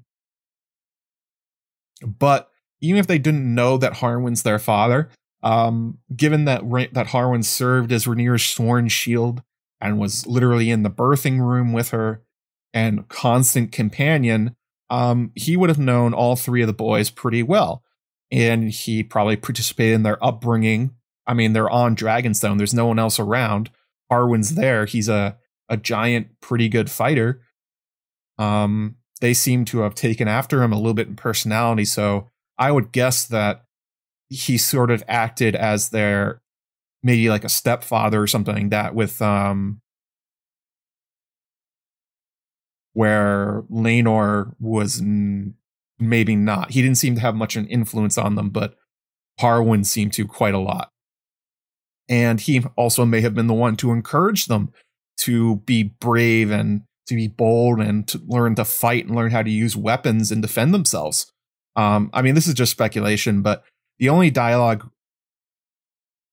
yeah, this is only speculation. The only dialogue we get about their true father is that all three boys basically deny that Harwin's their father.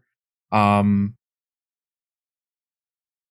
but he probably, it seems very likely that he had quite a big influence on them even if they did not realize who he really was. Um, a question from Nicola Yurkin Is House Clegane related to House Strong? Um, uh, Crowfoot's daughter, Amanda, thinks so.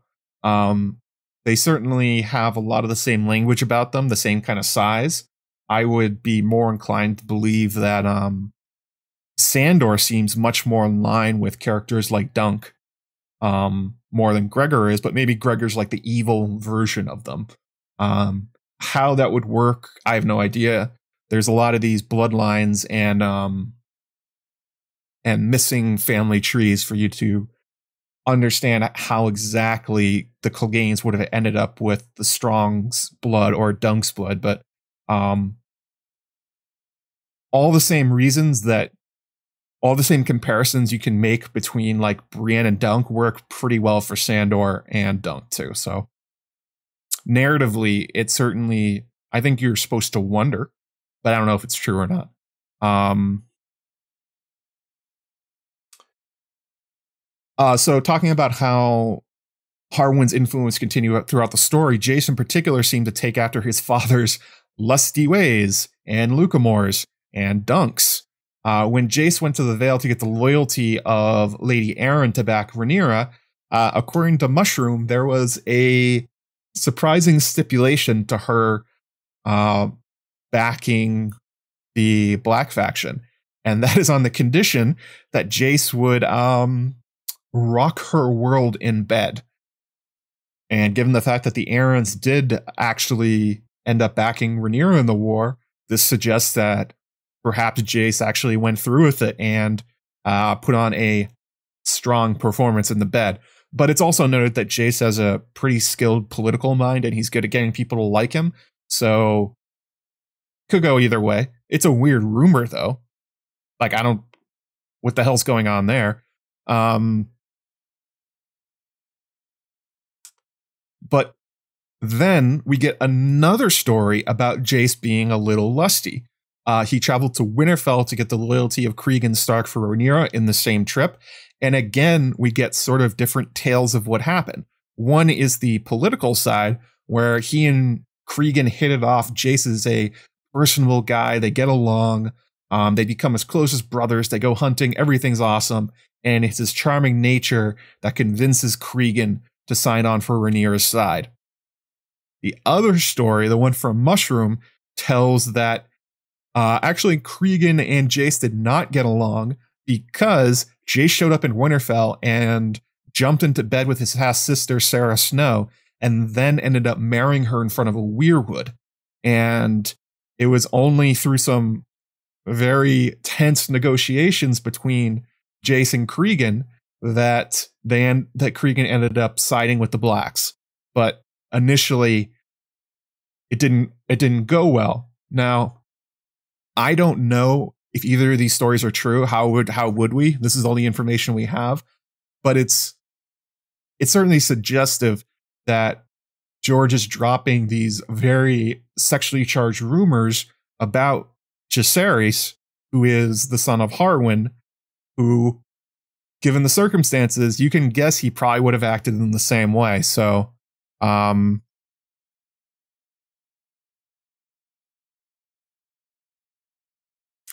it could uh, they could just be foreshadowing um, to essentially or um, stuff to back up the idea that the two of them are related. But I don't know. Um, the Sara Snow thing comes up quite a bit, and it's got a lot of detail to it. That would be kind of fun if it shows up in House of the Dragon. I would like to see that one, but who knows? Um, there's a whole big love story about it. There's also the story that Jace left behind a dragon egg. That one seems least likely. Uh, Sara Snow is probably the quote unquote dragon egg, and the dragon egg's a baby or something like that. Um, maybe there's Ice and Fire and House Stark long before Jon Snow. Um, another thing to talk about here is that maybe Harwin had more children than just those three with Rhaenyra. Dunk had tons of kids. We were meant were led to believe. Um, somehow he ended up in House Tarth of all places with Brienne. There's probably quite a lot, a lot of other kids that are dunks. We know Lucamore the Lusty had something like three wives and 16 kids. So if Harwin's jumping into bed with the princess of the Seven Kingdoms because he's going because he needs to get bonked and go to Horny jail, I would doubt she was the only one that he's uh, hooked up with throughout his time in King's Landing, especially being a gold cloak. Um, it should be noted that the gold cloaks tend to spend a lot of their time and effort protecting the brothels and the Street of Silk much more than the rest of King's Landing, and Harwin seems to be doing much the same. That he enjoyed his time abusing his power around the city, making Lucamore proud. So if you're looking for a potential genetic connection that links the Strongs to Duncan the Tall, which I, for one, am interested in, Harwin or Lyonel leaving behind children in Flea Bottom, and the city at large makes some sense. Dunk was only born about 80 to 90 years in King's Landing after Harwin and Lyonel's deaths. So it's not impossible that Dunk is like two or three generations removed from Harwin, which would make the um, the, the genetic connection work. not hard to imagine that Harwin had more kids and that some of them ended up becoming Dunk's father or grandfather or something. It is quite common for guys like Harwin to have lots of kids, so that's sort of where uh, Harwin ends in Fire and Blood. Um, Larys' story continues for a bit, as does Alys Rivers, but after his three sons die, he kind of fades out of the narrative.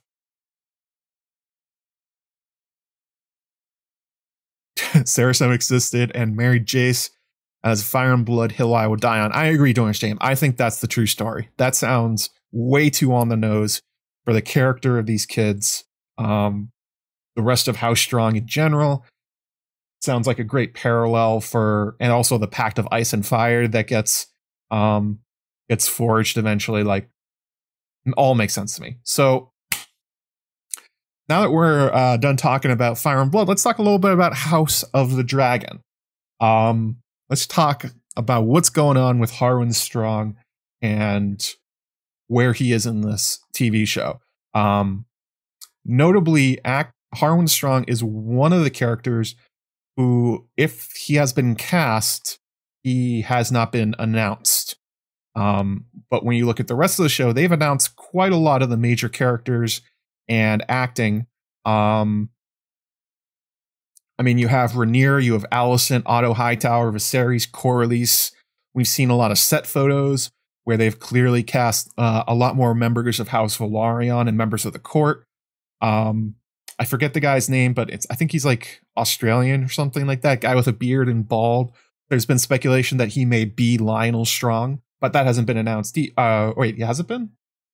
He, uh, that guy's in House of the Dragon, but I don't think his role's been announced. Um, so the fact that the character hasn't been announced has led some to speculate that maybe Harwin has been cut. Um, same sort of thing like Mushroom and Larys and a, and a bunch of other secondary characters within the Dance of the Dragons. And backing this up is the idea that if House of the Dragon takes place around the start of the dance, Harwin died nine years before it broke out, so he would not be on screen if they're following the the timeline. He's dead. He died in a fire, so that can't happen.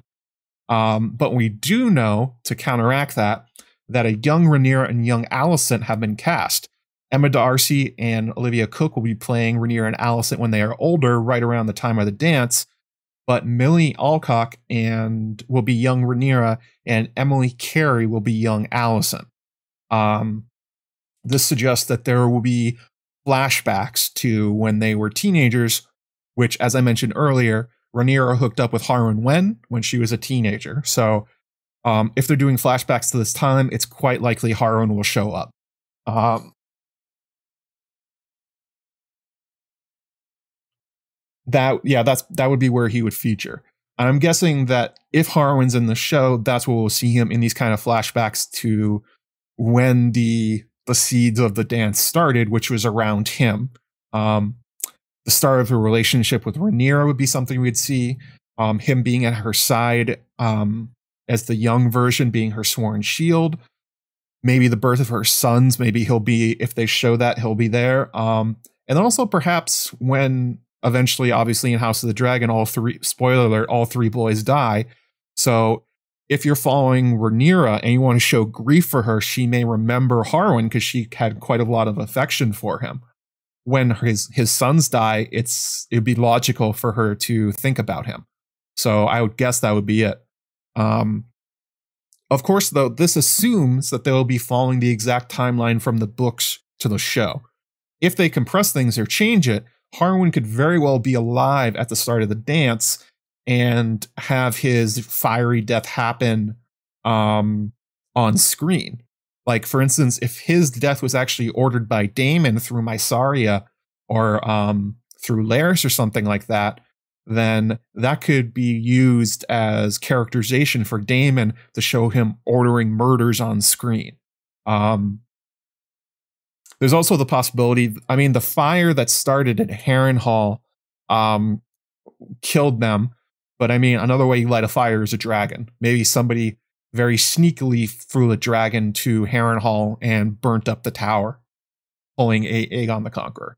But anyway, um, if I was writing the show, I would move Harwin's death to the beginning of it, season one, because that'll add uh, quite a lot for moving the plot forward, especially if they've cast Lyonel. If that guy, if I get his name, if he's actually Lyonel, then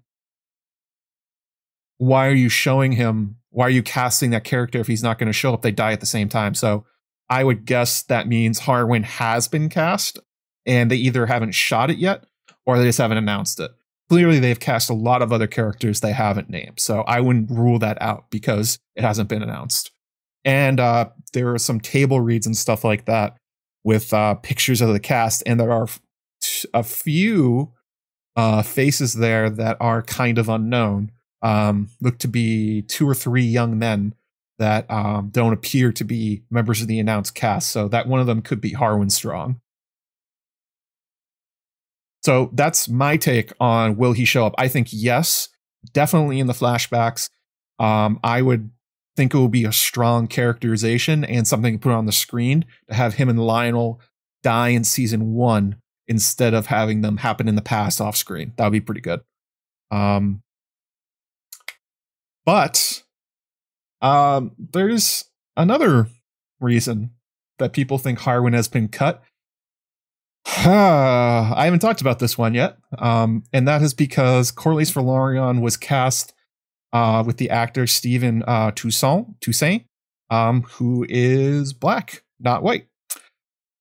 And as well from the set photos, it looks like most, if not all, of House Velaryon uh, has been cast as black actors as well. The logic, as it goes, is that because that because of this, Harwin will be cut because to have him in the show will ruin the plot. Um, I think from the look on my face, you probably understand where I'm about to go with this. I didn't make a video or a stream about this. I made some tweet threads about the time when uh, where Steven was cast as Corlys, uh, because I didn't really have a lot to add. I thought Tony Teflon and Gray Area, uh, among others, made really good videos talking about like why it's okay to change the ethnicity or just make the ethnicity different for these characters. But in particular, since we're talking about Harwin, um, I'm going to go ahead and attack the idea that the plot is ruined because of that casting choice. So, why people think the plot will be ruined is because if Laenor is black or a mixed character like his father, when Rhaenyra has her sons and they all turn out pasty white, it will be obvious that her kids aren't Laenor's. That's sort of the argument you get about why that ruins the plot. Well, here's why that's wrong and bad. uh, first of all, in the text of Fire and Blood, as I've been talking about, it is blatantly obvious that everyone in the King's Landing court knows that Rhaenyra's sons are not Laenor's. Aemond specifically brings this up to the boys before they fight, and Aemond loses an eye. That they look common, basically, and they don't look like Laenor, and they don't look like Rhaenyra, and they're not Velaryons. Uh, so the idea that their skin color being different from their father would ruin it is kind of it's silly because along with the other physical similarities, the point of the plot is that everyone knows they're not Laenor's. It doesn't matter how you show it. Um, because this is kind of a misunderstanding from Fire and Blood that it's presented as a mystery. That it's like, I maybe they are, maybe they aren't. That's incorrect. The the right take on that is that yes, everybody knew top to bottom, including King Viserys, that Viserys specifically was ripping tongues for people repeating the rumor because he knew about it. like, you don't do that for something that's something nobody knows, that it's like a court secret. Clearly, everybody knew. Um, and also that he sent away Harwin from Rhaenyra, said he cannot be your sworn shield anymore. He has to go. Why would you do that publicly if nobody knew that Harwin was her was the actual father of those kids. Well, you don't. It's quite clear that they did. Um, and the reason I think that people think it's a mystery comes back to Jaime and Cersei, because obviously, if you think about Harwin and Rhaenyra, Rhaenyra has a lot of similarities with Cersei. Um, the fact that her sons don't look like their supposed father is quite clearly uh, resonant with the idea that Cersei's kids don't look like Robert. Um, the problem is that while those plot points are similar, the the framing around them is not similar at all, and um, that's because Jaime and Cersei um, having a relationship and cuckolding Robert is actually framed as a mystery within the story. Harwin and Rhaenyra is not framed that way. The reason is that Harwin and Rhaenyra uh, were not hiding that they were um, that they were a couple, that they were fucking. At her wedding, or at the um, the tournament or wherever it was, she gave Harwin her garter to wear in the melee. And then Laenor saw that, laughed, and gave it to his own public lover, Joffrey Lonmouth. That's kind of an, a moment like all the smiles died. Everyone went, oh, these two are together. They just said it out loud. They said it to everybody. Okay, that's what's going on here. Rhaenyra's humping Harwin. Um, and uh, to go on, along with that, Harwin imported uh, Rhaenyra imported Harwin from the Gold Cloaks to be her sworn sword, her sworn sword, kind of outward a note to on Dragonstone, and was her constant companion literally for years. Plus, they were seen around King's Landing, sneaking off to be with him, or him coming to her, her chambers at night. I mean, when two people's spend that much time together, it doesn't take long for gossip mills to start and people to wonder, well, maybe they're spending time together because they're not good friends. Maybe it's because they're having an affair. Like that happens instantly. That is a constant thought in the real world and in universe. Um, yeah, good call, Doris James. That's how you make your relationship Instagram official. Give them your favor and attorney. That's what it means. Um, and then there's also the fact that apparently the entire court knew that uh, Harwin was present at the birth of all three kids. So, yeah, they they weren't being secretive. Everybody knew. But that's different from Jaime and Cersei because they went very far to make sure nobody knew that they were hooking up. Um, and in particular, it was it's actually kind of funny if you think about it their twincest um, basically covered up their relationship and gave them cover for spending time together. Why? Well, they're brother and sister. So, and they're also twins, and it's well known that they spend most of their time together before they came to King's Landing. So everyone's like, well, yeah, of course they're going to spend time together. They're brother and sister. They, that's a normal thing to do. So there's no, there's no one going like, hmm, I wonder if it's suspicious. It's not suspicious because most people's minds don't go to, I wonder if that brother and sister are having sex. Whereas with Harwin and Rhaenyra, they're not related. and they're they're carrying on pretty publicly. Um, and they also get another layer of deniability with Jaime and Cersei, and that is the fact that he's the he's a member of the Kingsguard, and she is what? Queen of the Seven Kingdoms. So he has a built in reason to spend lots of time with Cersei because he's supposed to be protecting her. Um, so they have two really good layers of plausible deniability for why they spend time together, and that for and a reason that people won't think weirdly of them spending so much time together. They sort of they carry on in secret and they like try really hard not to get caught. Um, although actually somebody in the chat just said this, I was about to get to it. Um, it seems certain that by the start of A Song of Ice and Fire, that at least Jon, Arryn, Renly, Littlefinger, and probably Varys have pieced together that Jaime and Cersei um, have been cuckolding Robert, and that his three kids, uh, and that the three kids are Jaime's and not Robert's. But th- that's a pretty small circle of people. Like all those characters were keeping that information secret because they were all planning on acting on it later. Part of the plot is basically that um, Cersei goes out of her way to make sure it doesn't get out. And then even after it does, even after Stannis finds out and sends his letter, there's quite a lot of people in Westeros that don't believe them because twincest is weird. Do you have any proof? It's like they're not Targaryens, like that kind of thing. Um, so that's that's the big difference here. That's the misunderstanding I think people have. They assume that Harwin and Rhaenyra are like Jaime and Cersei when they're not. The only thing that's similar between them is the fact that it's a a knight cuckolding a um somebody else with a queen. That's basically it. Um and again, I, I just want to reinforce this because this is important within Fire and Blood.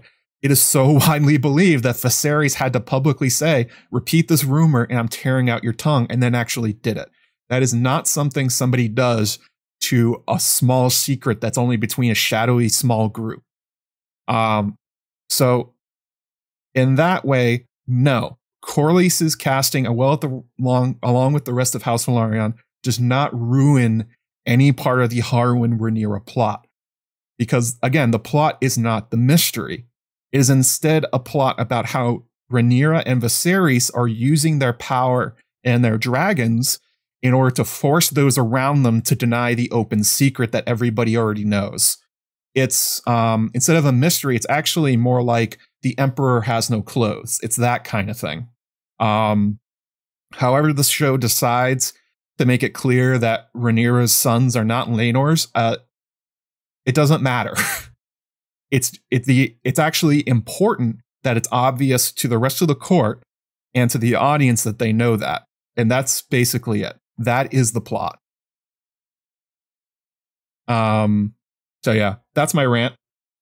That's why I, th- I don't think Harwin has been cut, and I think they're going to use the same plot because uh, you just have to read Fire and Blood, and it comes off pretty clear that everyone knowing that Laenor's supposed sons are not his is literally key to the plot. It is not ruining it. Um, yeah, so there we go. That's what I think. Um, I mean, there's other reasons to not be upset about the Corlys and Velaryon casting, like the fact that who cares because they're made up. But like, I wanted to specifically attack this idea that it's they're breaking the lore to do it. They are not breaking the lore. Absolutely not. So yeah, go back and read Fire and Blood. Read the sections about Harwin and Rhaenyra. It is blatant, not a mystery. Woo. All right, so we're, we've gone a little bit over. Uh, I've kind of ignored the chat because I actually wrote most of this out this time um, instead of freestyling. So, uh, do you guys have any comments or questions you want me to get to? Something I ignored while I was talking? Um, just you know, at me, bro. We'll do these real fast, and then we'll get out of here.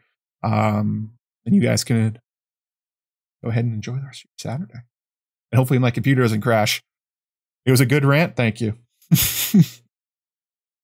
I everyone loves my logical rants. But yeah.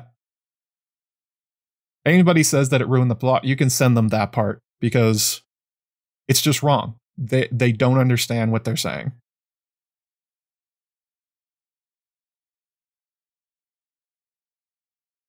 Um you guys are talking about who knew. Um yeah, Littlefinger probably knew first, although there is a suggestion that maybe Varys, because uh, Cersei hates Varys, and she suggests that's because he pretended to be her friend at first and helped Jaime get on the Kingsguard. So it's suggested that Varys may have been aware at the time that the twins were um, humping each other. Um, Tywin, yeah, Tywin did know about Jaime and Cersei, but he essentially went into denial mode because you remember Joanna Lannister told him, and he was like, "What? No, that's not happening. Absolutely not." And then tried to separate them.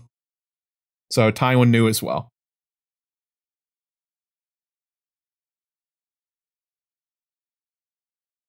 Where's my tankard? Um, right here. Duncan the Tall, Brienne, and the seed is strong. I'm going on brand about how strong. I'm all over it. Um, let me see. I'm gonna scroll up, see if I missed anything. Um,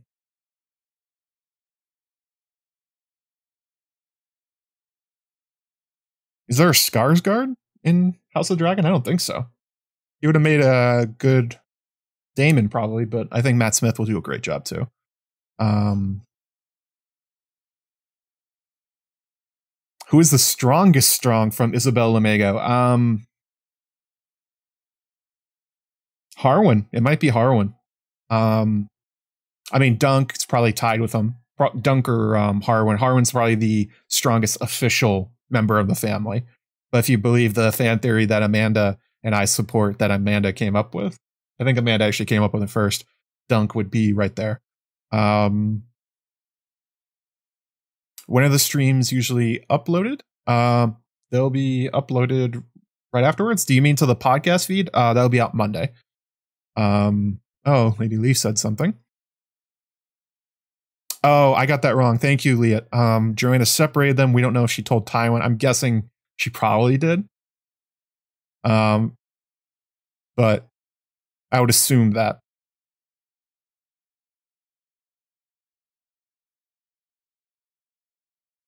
Um,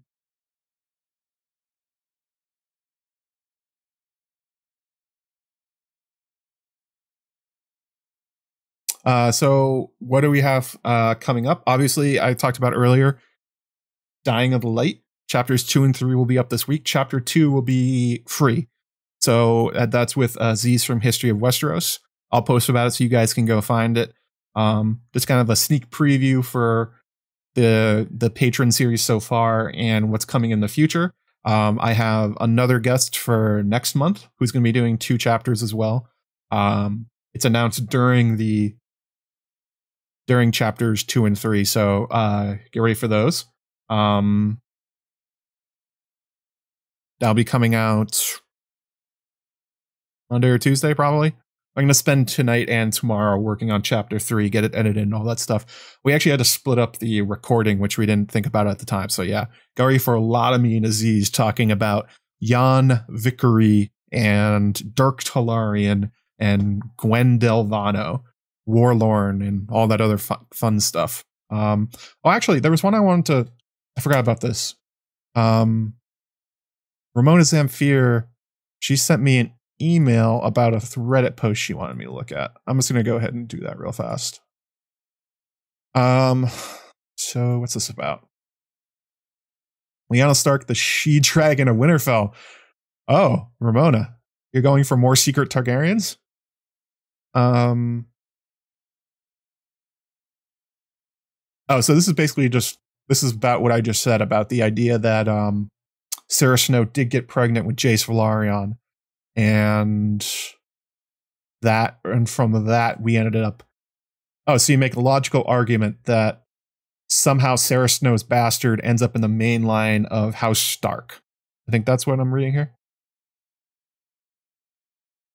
Yeah, I think that's possible. Um,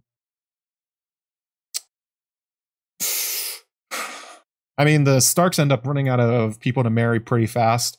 Um, I don't know if he would have married the kid directly into the family, but they, I mean, Ned is first cousin, his his wife.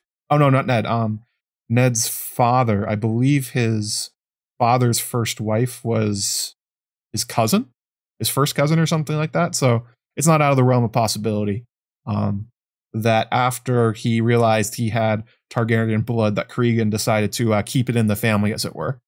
Um, pregnant woman who wants revenge could be Sara Snow, definitely from Bran's vision. Um, yeah, Sara Snow has the possibility of being surprisingly interesting going into Fire and Blood Volume 2 whenever we get that. Uh, JT Soul, do you see any thematic parallels between the Strongs and the Tyrells uh, growing strong? They both have that Riverland Riverlands connection. Well, the Tyrells have the the Reach connection. They don't have a Riverlands connection. Uh, fertile Garth Greenhand vibe. Anything more to it? Um. So, is there connection between the Tyrells and the Strongs? Not directly by marriage, as far as I know. Um, but um, I made the suggestion in my video. Well, actually, no. The Tyrells are supposed to not have any Garth Greenhand blood. Actually, that's like their thing, isn't it? that's one of their problems that after they took over for House Gardner, the rest of the Garth Greenhand families were bullshit because uh, the Tyrells were stewards and they weren't related.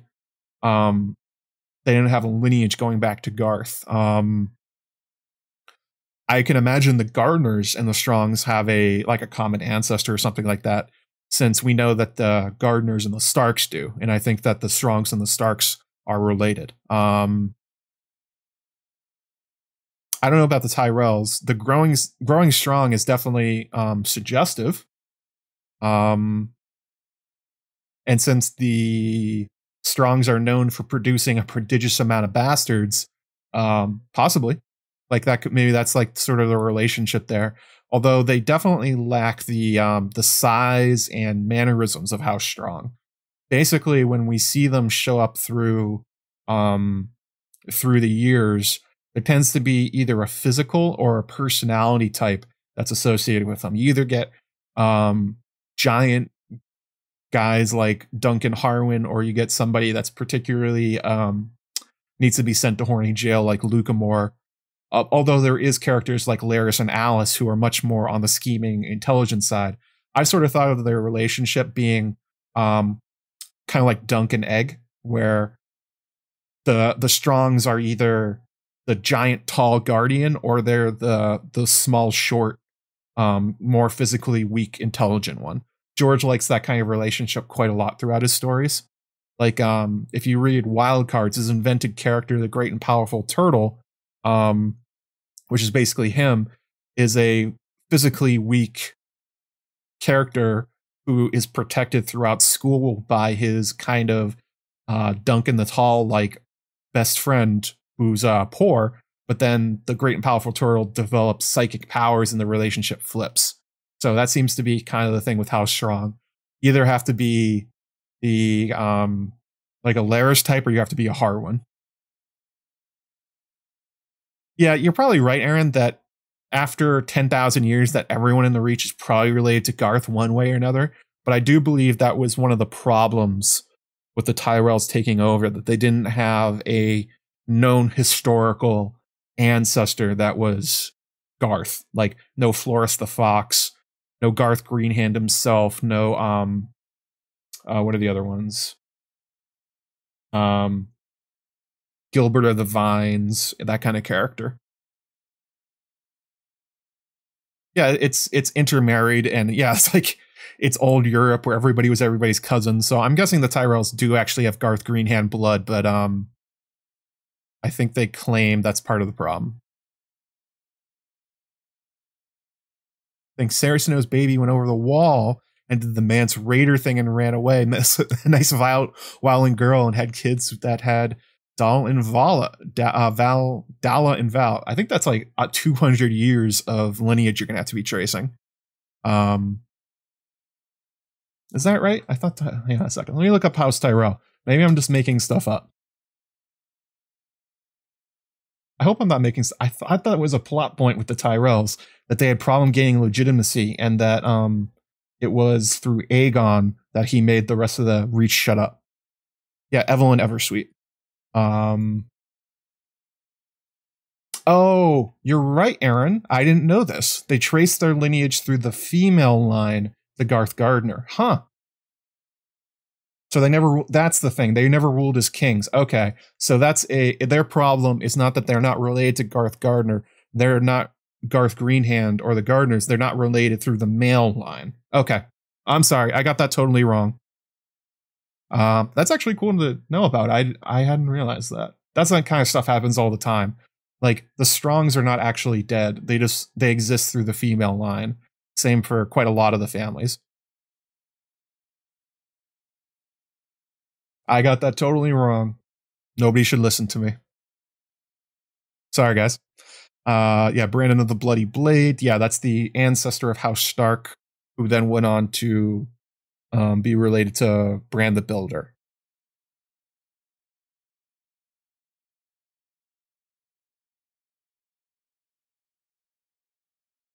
Mm. This is why I shouldn't answer questions about things I don't know about. It's also funny the things that get stuck in your head, and then um,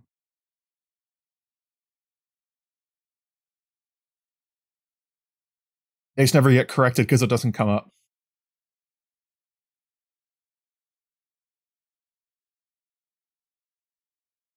But yeah, so uh, to answer JT Soul's question with the correct information, thank you, Aaron. Um, could there be a connection between the Strongs and the Tyrells? Yes, there could be then.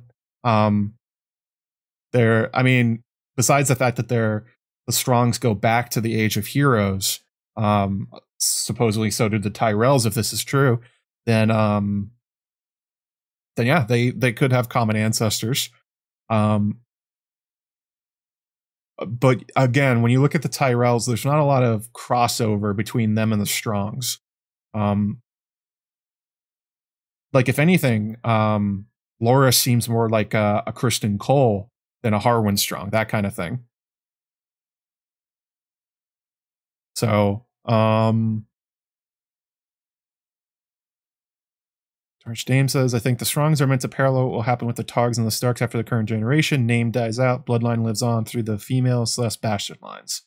I mean, that's literally happened to the Strongs quite a few times where the house has gone extinct and then there's two guys actually in um in the Golden Company that claim to be Strongs. There's Duncan Strong, and then there's um let me look this one up. There's also somebody that claims to be a member of House Mudd. Duncan Strong, I think, is just so on the nose. Like, all right, all right, George, I see it. I see what you're doing here. Um, Denys Strong is the a sergeant in the Golden Company that claims to be a member of their house.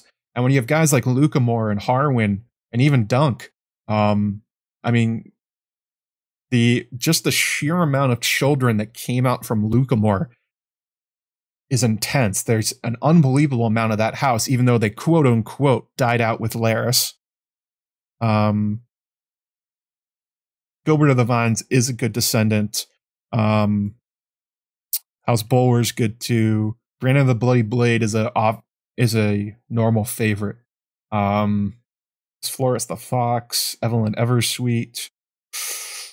There's a guy with a shield who's on the Shield Isles. Um, obviously the gardeners, the high towers through uh what's her name? Hang on. I used to be able to name them all.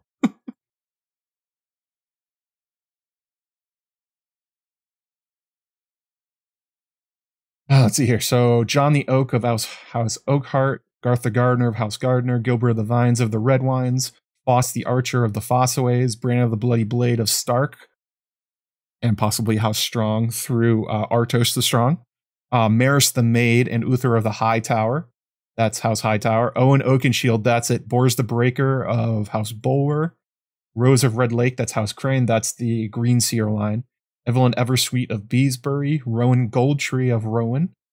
Um, Lann the Clever, supposedly from Floris the Fox and Rowan Goldtree. Actually, that would make the um, the Lannisters a female line of of Garth Greenhand too. Interesting. Um, actually, from Floris the Fox, you get houses Florent, Ball, and Peake, she had three husbands apparently. Arlen the Hunter and Herndon of the Horn gets his house Tarly. But yeah, basically everyone's related to Garth Greenhand. It's and just like everyone in the North is related to House Stark it's kind of funny where they're like, oh no, House Stark is going to die out of this generation, like through the male official line, but like there's a million of them. They have to be because they've intermarried so many times over like 10,000 years. It's basically no one in the North that's not a Stark. Um, with all the mentions of the Strongs in Fire and Blood, do you think we can get more of Duncan Strong and Jon Con and Arianne's POV and wins? I don't know, but I would like it. I would like to see Duncan Strong and Denys Strong. Um, especially because there's another fake strong. Well, there's, I don't know if they're fake. That it's suggested that people in the Golden Company take on famous names just because they can. But I mean, we know Robert Strong's running around and he's pretending to be one. Um, it would be an inversion though if you if the Cleganes actually were related to the Strongs. But yeah, I would love to see it. I would love to see what Duncan and Denys are um, up to with the Golden Company invasion. Um, one of them's I think there's one of them is sergeant. I forget what the other one is. So they should have some role. They're at least named characters. A super chat from JT Soul. Uh, 10 Canadian dollars. Thanks for your detailed answer. Great stream as always. Thanks, JT. Um, I think Maris the most fair. So pretty Maris. That's one thing that I forgot. Uh, pretty Maris from the Windblown. Her name's also um, the fact that they call her Pretty Maris is a play on the story of uh, Maris and Uthor of the High Tower. Uh, I think the Starks never married the Boltons, but that's it. They married all over North. Yeah, but by like the Boltons had to marry somebody, right? Even if they don't directly marry the Starks. So let's say at some point the Boltons marry House Flint. Well, we know the Flints and the Starks have intermarried. By that logic, at some point they would have crossed. So it's basically everybody.